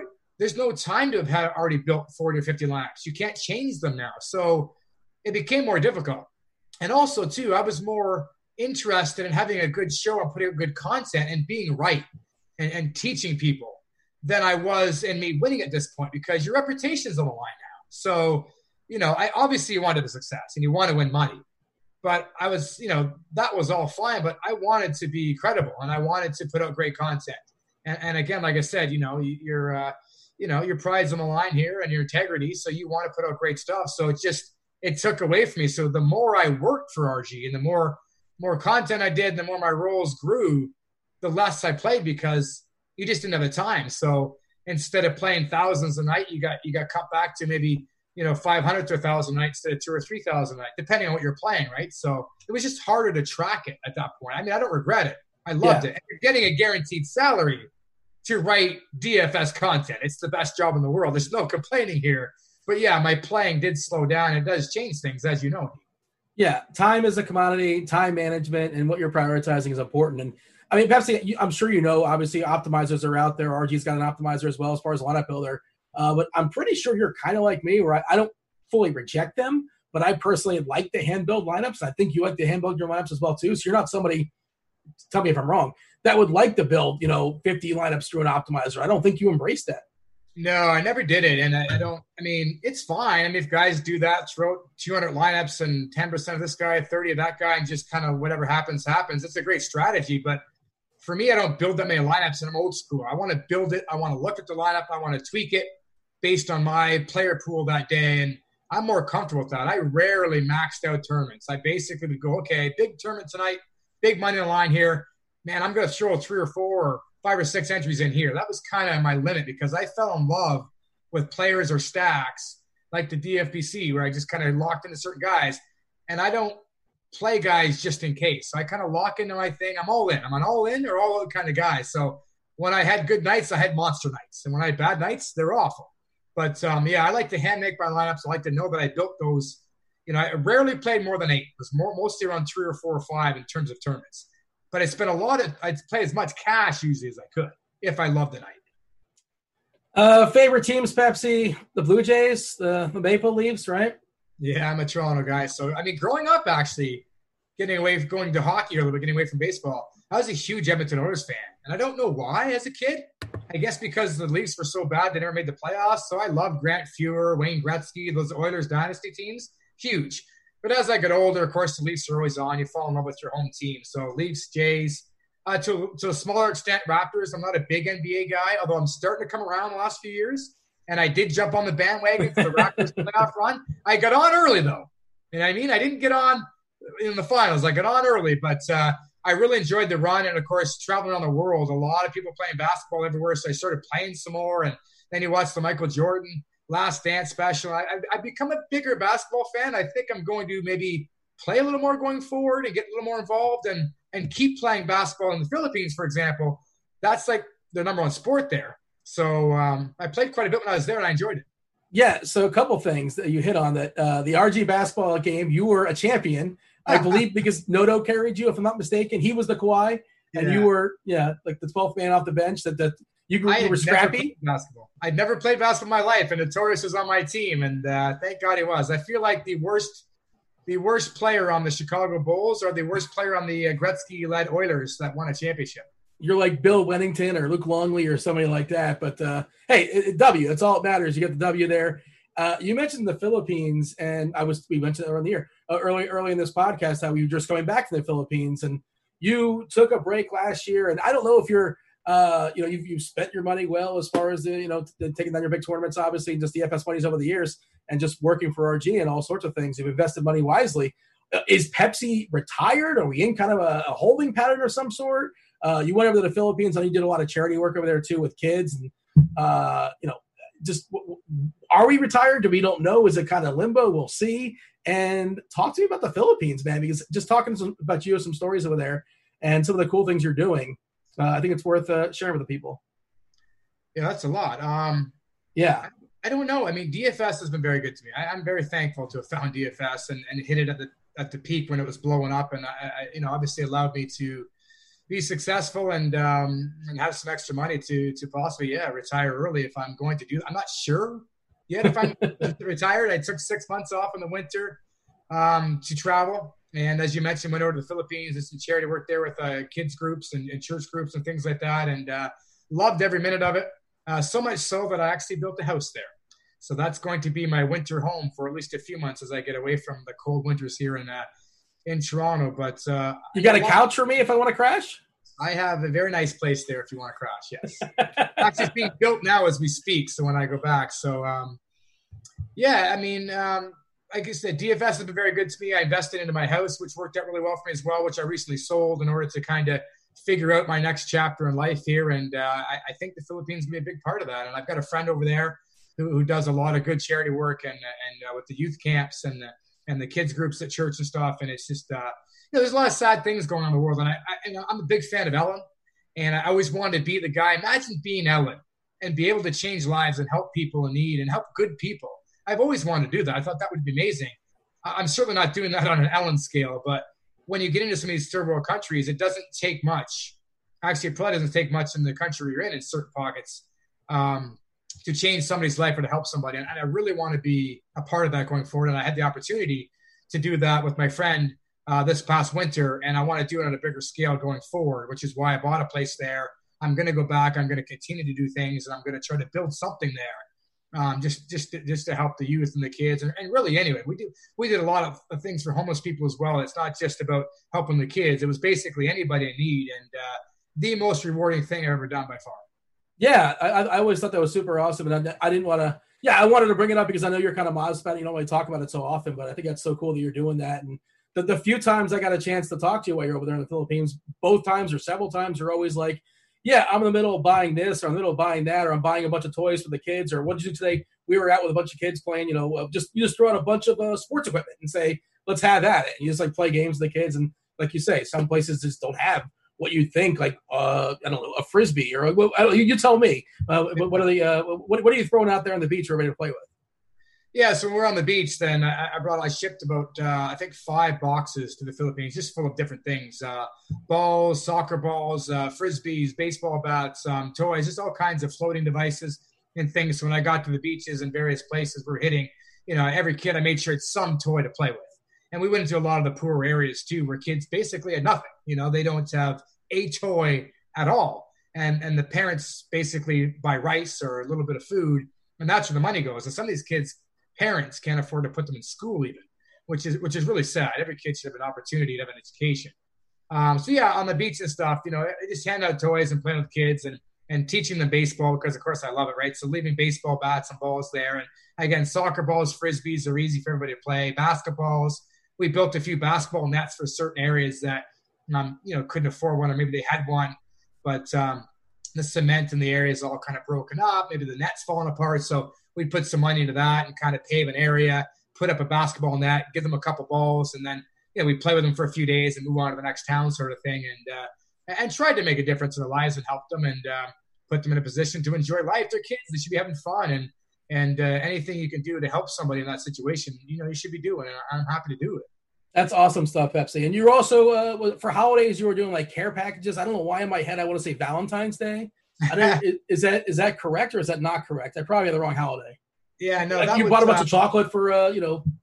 Right. So it was Christmas, and again, uh, it's the second time I've been away from my family. I love Christmas, you know, and to me, Christmas is all about giving. And I don't have any young kids in my life anymore, so and everybody's kind of grown up, so it kind of loses some of its luster Christmas. But I thought if I'm going to be away from my family, I'm going to be over here. I have to do something for Christmas. So we, my friend and I, were trying to figure out the best way to um, you know, to do that, to make the money go as far as it can. So we bought as many toys as we could. And we made these, as you said, care packages. So I, I went to the store and I grabbed like packages. We filled them with local chocolate. So it was pretty cheap, right? And, you know, packages like yay big, little square container. And we wrapped them all. So kids had something to unwrap. And I just walked around for three days, uh, Christmas Eve, Christmas Day, and Boxing Day, just basically saying, Merry Christmas. You know, people are thinking about you. And, um, you know, um, hope you're doing better and things. We just talked to homeless people, to kids in certain areas, and you know, depending on who it was, you know, maybe gave some food out or gave some blankets out or or the chocolate packages, mostly toys to kids because again, a lot of kids don't get toys if their parents have money, they buy food. So for them to get a uh, any kind of toy is just a shock. Like getting a girl a Barbie, you know, was amazing. Getting a kid a dinky car. These are things they don't normally have. So just seeing smiles on faces and having my friend record them and all of us taking turns kind of walk around doing this uh, was an amazing experience. It really was. And uh, I'm looking to do it even bigger and better on, on a scale soon. I'm trying to figure out ways to do that. But uh, I may actually soon, Dean, and I'll let you know if that happens. I may be taking even some, maybe setting something up where I can take donations and stuff and start putting up videos to try to encourage people to to help do it. And I think it's a good idea too. If, if people see where their money's going and see the results of things, it, it's uh, it might be good. So in the future, I might be doing something like that. That would be that would be pretty awesome, Pepsi Pepsi, and then that's uh, really I'm sure it's incredibly rewarding. Just like you said, simple thing, simple gestures, and like just a smile on somebody's face is uh, you know, that you're making their day, and it's a little gesture, uh, big big gestures, little gestures, all that. Uh, but and it's you know it's something you can do. You're in the position to do it, and you do it, and it's pretty awesome. But uh, I pulled up your Twitter, and I'm like, oh, maybe you'll tweet it out, like uh, you know. But you're you're the worst Twitter person in the world. You're terrible at Twitter, despite the fact that you have over seven thousand followers. You haven't tweeted followers? since like over 7,000. That's egregious. You haven't tweeted since like 1972 or something like that. But uh, I honestly, I can't find the last original tweet. Oh, your last original tweet was uh, in reference to the Raptors winning the title in June 13th, 2019. So there you go. Wow. We the champs, because of course we win and they lost. You attached yourself to a winner. Yeah, we. So I became a bandwagon we pretty quickly there. Um, I don't I don't love social media to be honest. I, I only joined Twitter because of the RG platform, like to promote our shows and to sure. do various things. I'm not a guy that I don't need that attention. I don't care for a lot of it sometimes. So I mean, I'm happy to answer somebody and help them out, but I'm not. I'm just not the guy that needs to be involved in social media and have all that attention. It's just not for me. I want to. I want to play my sports, live my life, and that's it. You know, I don't need that. Yeah, I mean, you, you come off of this as this modest guy, but remember pre-show you were insisting, "Hey, let me show off the FanDuel belt that I have. The people want to see it. I, I, have to show them. Like, look at this belt. I can hold it up. It fits around my waist." Was this like, was that not the conversation we had? No, I don't think so. I think this is you throwing the bus again. Hey, if you're gonna have you on, Pepsi, you gotta get the rings and belt out. I'm like, I don't know where those are. You got three hours. Go find them. is it next to you by chance? Do you, have, do you have to drag it out or no? Do you have it or no? I have it, and it's even got dust on it still to prove that uh, it been sitting anywhere here. But I got it for you. You know I wouldn't disappoint you. There it is. I just realized something. You have a virtual background, your Canadian oh. flag, and you just, oh, yeah. you just disappeared holding that. It doesn't look very good. no, Devin's like, what is going on here? You were screwing up with the feed or whatever. But I promise you that is a your FanDuel championship belt. Uh, Pepsi, I'm keeping you for a while, but I still have some. You, you got you got a few more minutes, right? You can hang out. Yeah, I'm maybe retired possibly, so I got all the time in the world. Don't retire. I, I mean, I want you to keep. Well, if nothing else, you're going to still play DFS to some degree. Oh, yeah. You're talking about maybe from a content perspective, possibly. We'll see. Yeah, I mean, I love DFS. I'm going to keep playing, maybe on a smaller scale, but I'm still going to watch the games. I'm still going to play. I even try to do it over in the Philippines, which I don't even know if it's legal there really, but I was able to anyway. Maybe I shouldn't be saying that, but probably not. I don't know. I still love playing. I'm going to keep playing, but maybe maybe my working days are done. Maybe I'm going to relax in Canada, play some baseball, play some DFS, and winter comes, head to the Philippines and uh, enjoy the sun and, and do my work over there and enjoy uh, all the charitable things we're doing there. And uh, that, that could be a good life. So I think that's where I'm leaning. But uh, I love RotoGrinders. They have been wonderful to me. So I'm certainly not saying that I wouldn't be interested in something, but um, yeah, we'll have to see what happens. I hope you stick around. But if that it's the cost of like helping out, you got to help kids out too. You got to do both. You got to figure that out because we can't have you abandon that. And that's obviously uh that's something I'd be happy to support. Pepsi once you set that up, that'd be amazing. And I'm sure a lot of people out there listening would be happy to support it as well. Uh, some of your favorites, uh, favorite athlete, athlete as a kid, athlete as an adult. Uh, Tony Fernandez is probably the first guy I fell in love with as a, as a fellow shortstop. I love Tony Fernandez. I think that's the shortstop right there that doesn't get the credit he deserves defensively. Incredible. I think he made six errors in all of 1985, maybe it was. Um, played in a good few good teams, but Fernandez was a guy I think was really underrated. Of course, I could be a little biased because I was pretty young watching Tony Fernandez. So yeah. Uh, later on, Roberto Alomar, I tried to be Roberto Alomar. I mean, defensively, he was a wizard, and you know he kind of did it all: stealing bases, hit for power, average. I, I tried to try to uh, emulate myself after Mr. Alomar, but uh, those are probably my two fans. And you know, Rickey Henderson, which is kind of strange being a Blue Jays fan, but Rickey Henderson, I mean I was a massive Rickey Henderson fan. I, I mean, I'm not.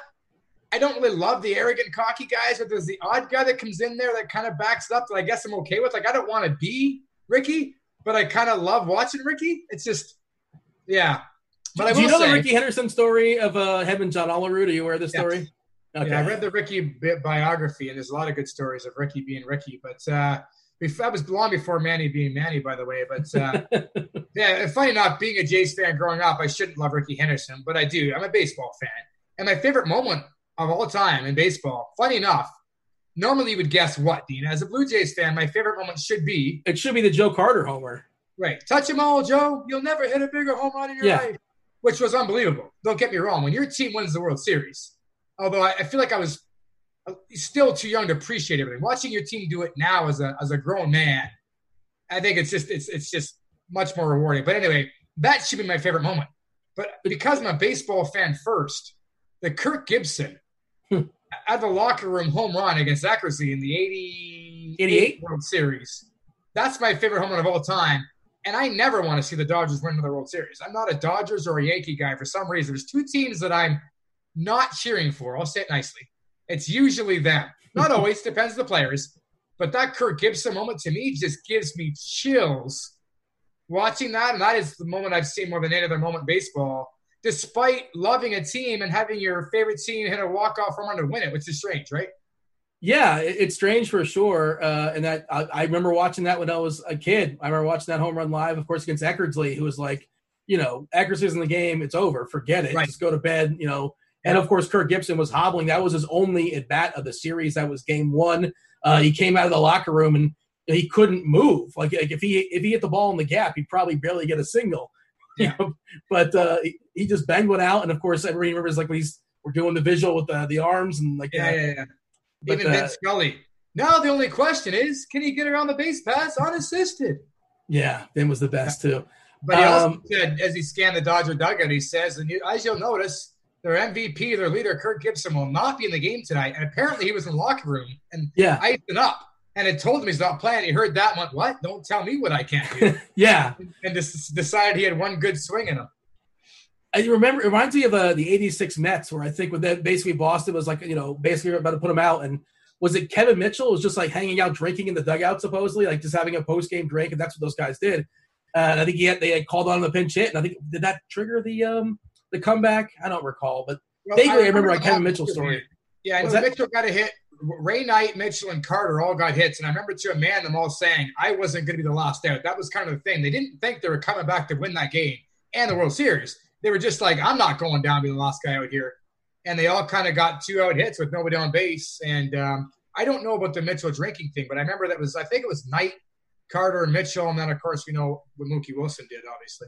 Yeah, well, that whole thing is wild because the, the score was tied, by the way, on a wild pitch before the Buckner thing. Yeah, it was Why is everybody angry at Buckner? The score was tied. Like, whatever. Calvin Schiraldi, poor Billy Buckner had a great career. Maybe even the Hall of Fame. Is he in the Hall of Fame? No, Like fringe. he's close, right? He was like almost kind of. And I think he was in the and- fringe. I mean, we had great years with the Dodgers too, and all we remember is that. That's too bad. But you know what? That's a that's just poor coaching. He was a defensive replacement always, and they left him on the field to celebrate. You don't do that, man. That comes back to haunt you. The old also- game ball too. Remember the coach, the manager comes out, and gives the guy the game ball, things Uh. like that. You don't give a team a reason, man. It's like Dan Back coming up to you in a live final and telling you it's it's over. Congratulations in the middle of it. He didn't say that. He just meant that I had a pretty good lead, man. You look like you're in good shape. And I'm like, don't say that. So and also I'm, the other thing I remember about that '86 World Series, I don't know why I'm harping on it, but uh, it was in Shea in New York, and it said on the screen, on the big screen, "Congratulations, World Series champions, Boston Red Sox." They flashed it on the screen temporarily in the middle of the game.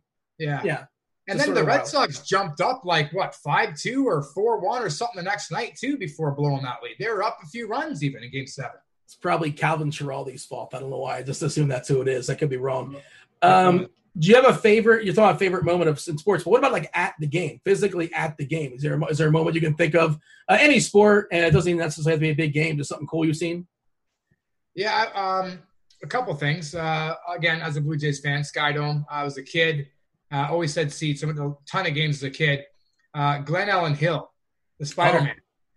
He, I mean, he hit a ball. I was in the very up, the upper deck, like Jose Canseco territory, sitting there watching BP with a buddy of mine, and a ball went just to my left.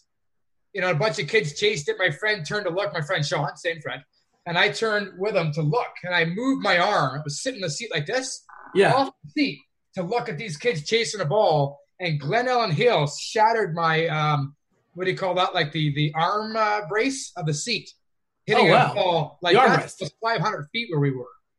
Like the other ball that was up here was like bouncing up here. This ball would have killed me if I was looking at it. So that was one. Where Glenallen Hill hit some bombs, but um, I was at the ALCS. The Jays beat Oakland in '92, which is pretty crazy. Walking around the city, high fiving people. As a, as a teenager, I was there, and um, actually, I might have been like 12 at that point.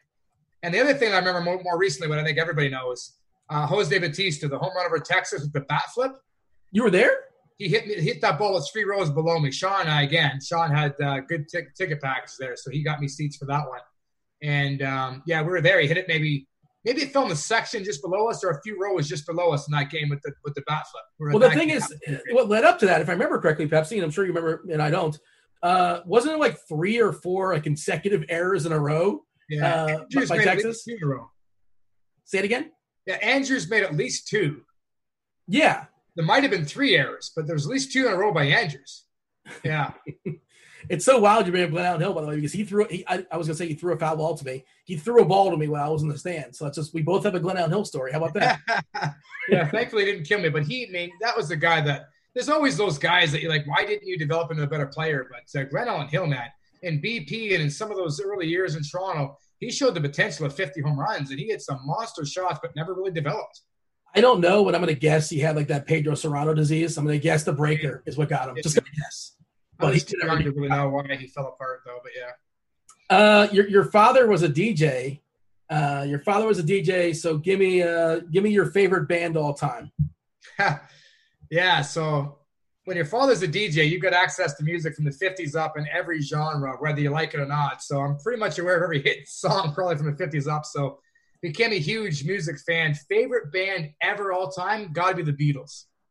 Okay, I was gonna say Beatles or Stones, but that's it. Beatles. Favorite yeah. Beatles song? There's a correct answer, by the way. I think there's a correct answer. Okay, so come together if it's a little bit harder, and if it's gonna be soft, it's Let It Be. I like a day in the life. I'm not. You're not wrong, but I like day in the life. I like. I'm a sucker for that one. No. Okay. It's. I mean, there's no bad. Is there a bad Beatles song? Really? Come on. I'm sure there. Yellow Submarines. Eh, as far as the yeah. popular ones. There yeah. are some. So, there are some songs that I will skip. Even yes. What is the first CD you bought?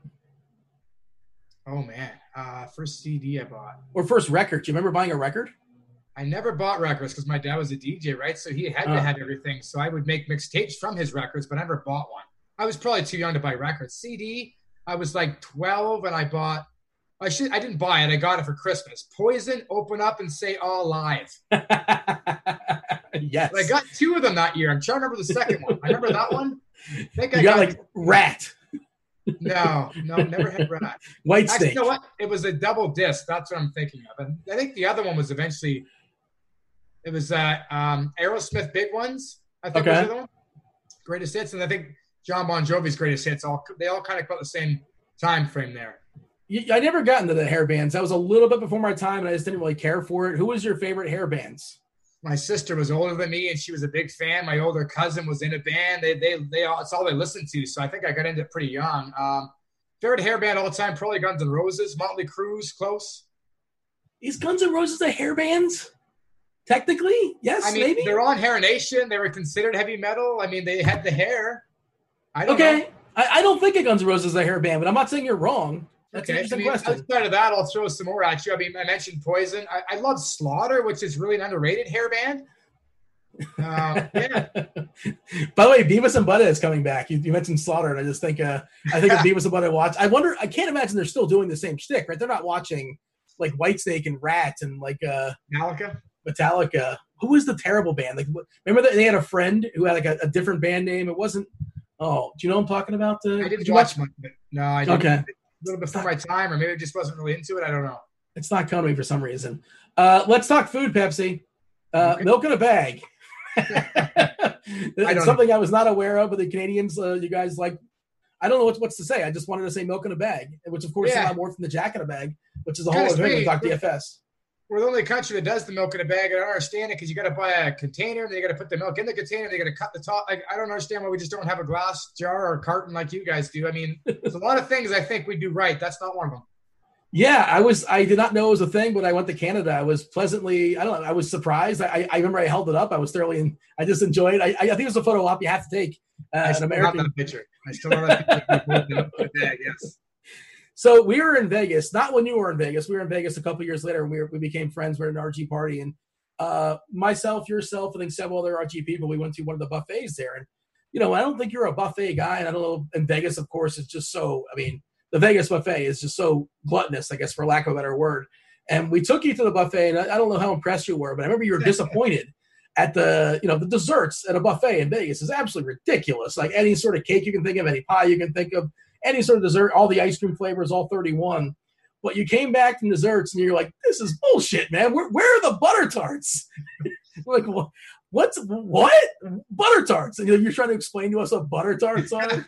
yeah. You were so angry there was no butter tarts available. Yeah. I guess I it's another one of your. Uh, yeah, I don't remember being as angry as you say I was, and I certainly don't remember saying this is bullshit. I don't think.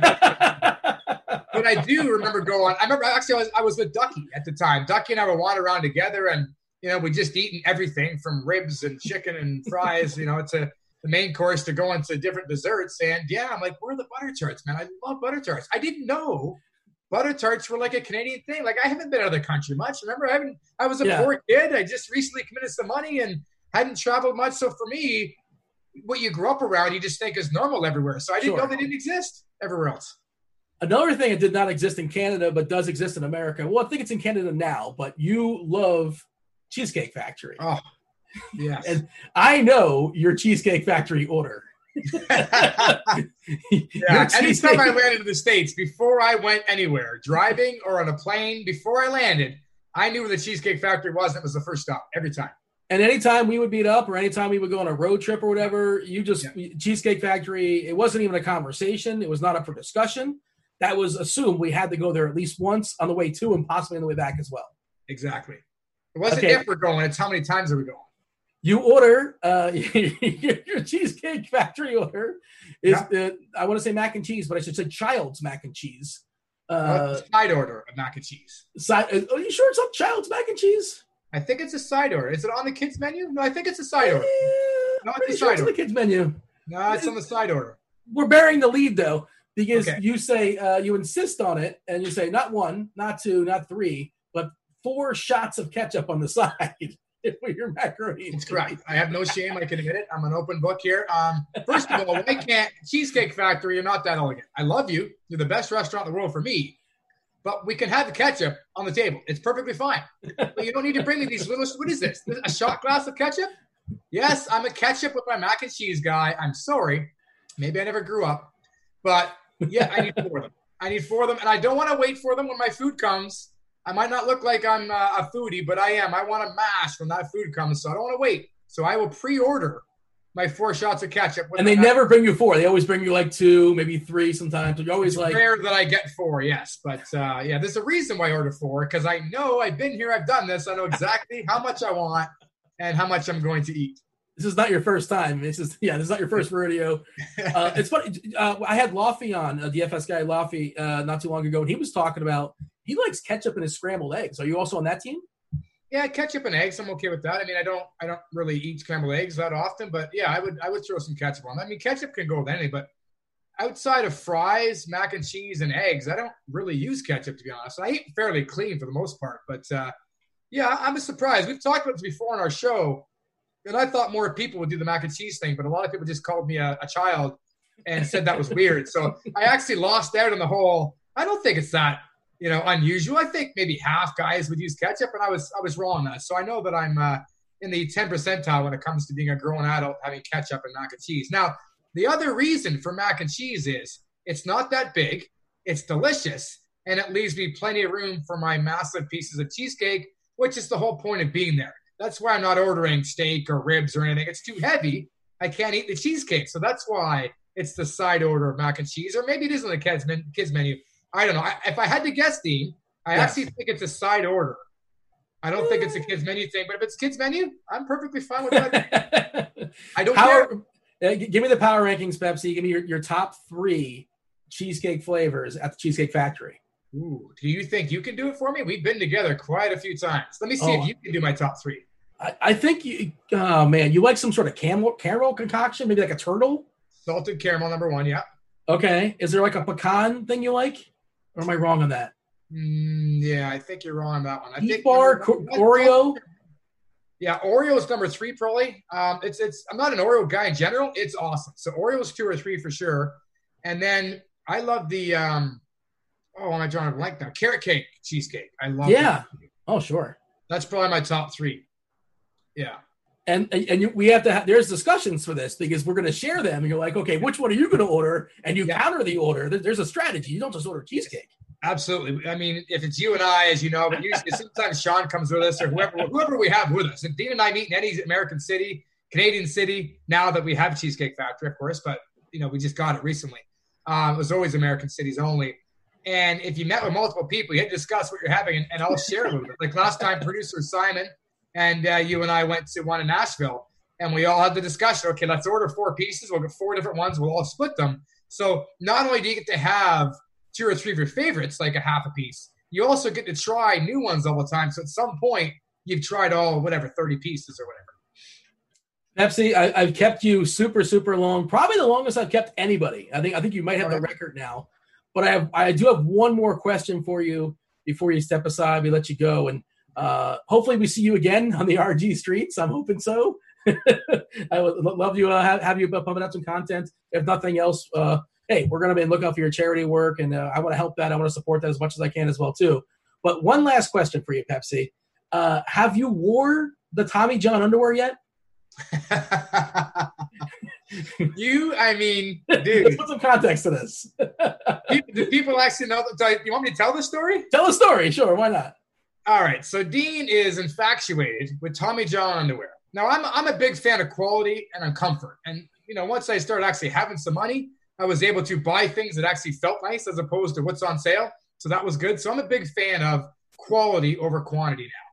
So he keeps going on and on and on about these underwear being the most comfortable underwear ever. I like my underwear. I'm fine. I'm a boxer or sorry, a brief guy. Tidy whities at one point, even to be honest. Maybe that's too much information. Sorry. Balls anyway, white over here.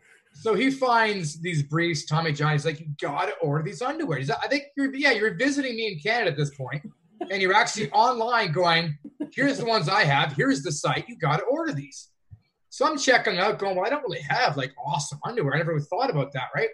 So I checked them out, and I think they're 30 or $35 a pair. And I'm like, dude, for a pair of underwear, I get like six for like 10 bucks at Walmart, you know? But I'm like, okay.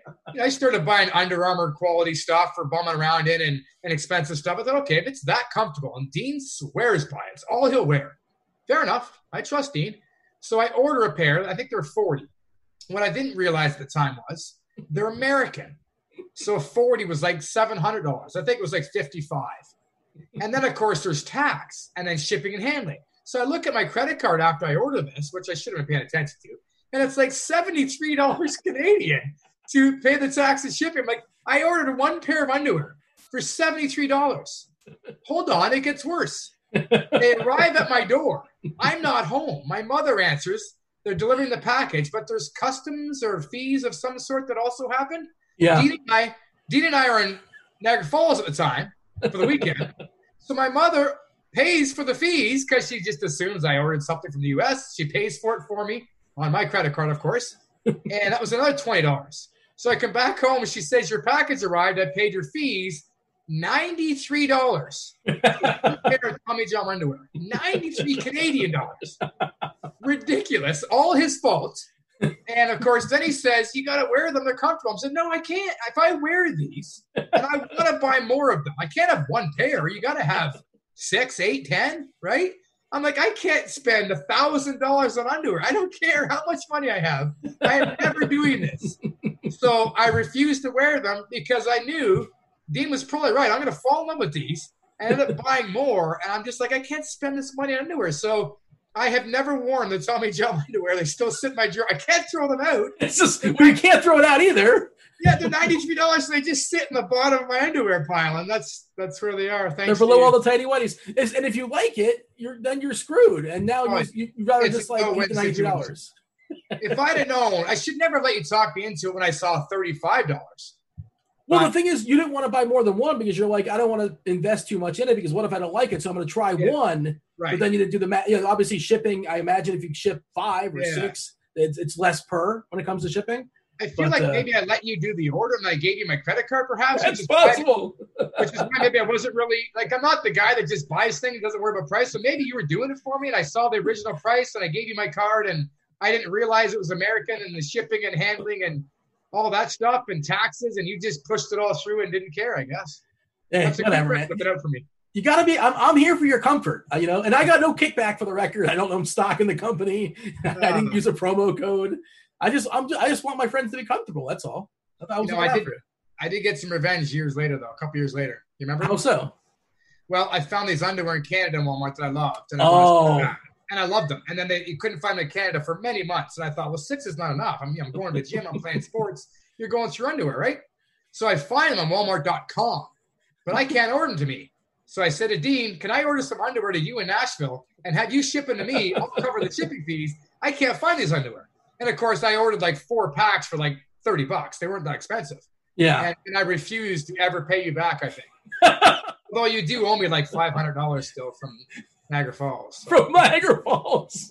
Unbelievable. Yeah, send me send me the debits and credits on that. you didn't pay for dinners and taxis and things like that. So I forget. Yeah, because you don't drink alcohol, and I had a beer or two, and all of a sudden, like I'm taking advantage of you because we split it 50 50 or how that works. But now we're just like an old married couple fighting on a podcast. Pepsi. um, yeah, uh, it was a lot of fun. I thoroughly enjoyed talking to you. Hopefully, the people out there enjoyed it as well. Uh, and a lot of the old school people, you know, obviously know you from years ago, but also not too long ago in baseball, and hopefully Pepsi. Hopefully, uh, you know, I, hopefully we uh, see you doing some content going forward. Uh, I thank you for coming on. Anything else you want to say? Anything else you want to share with the people before we step aside and get out of here?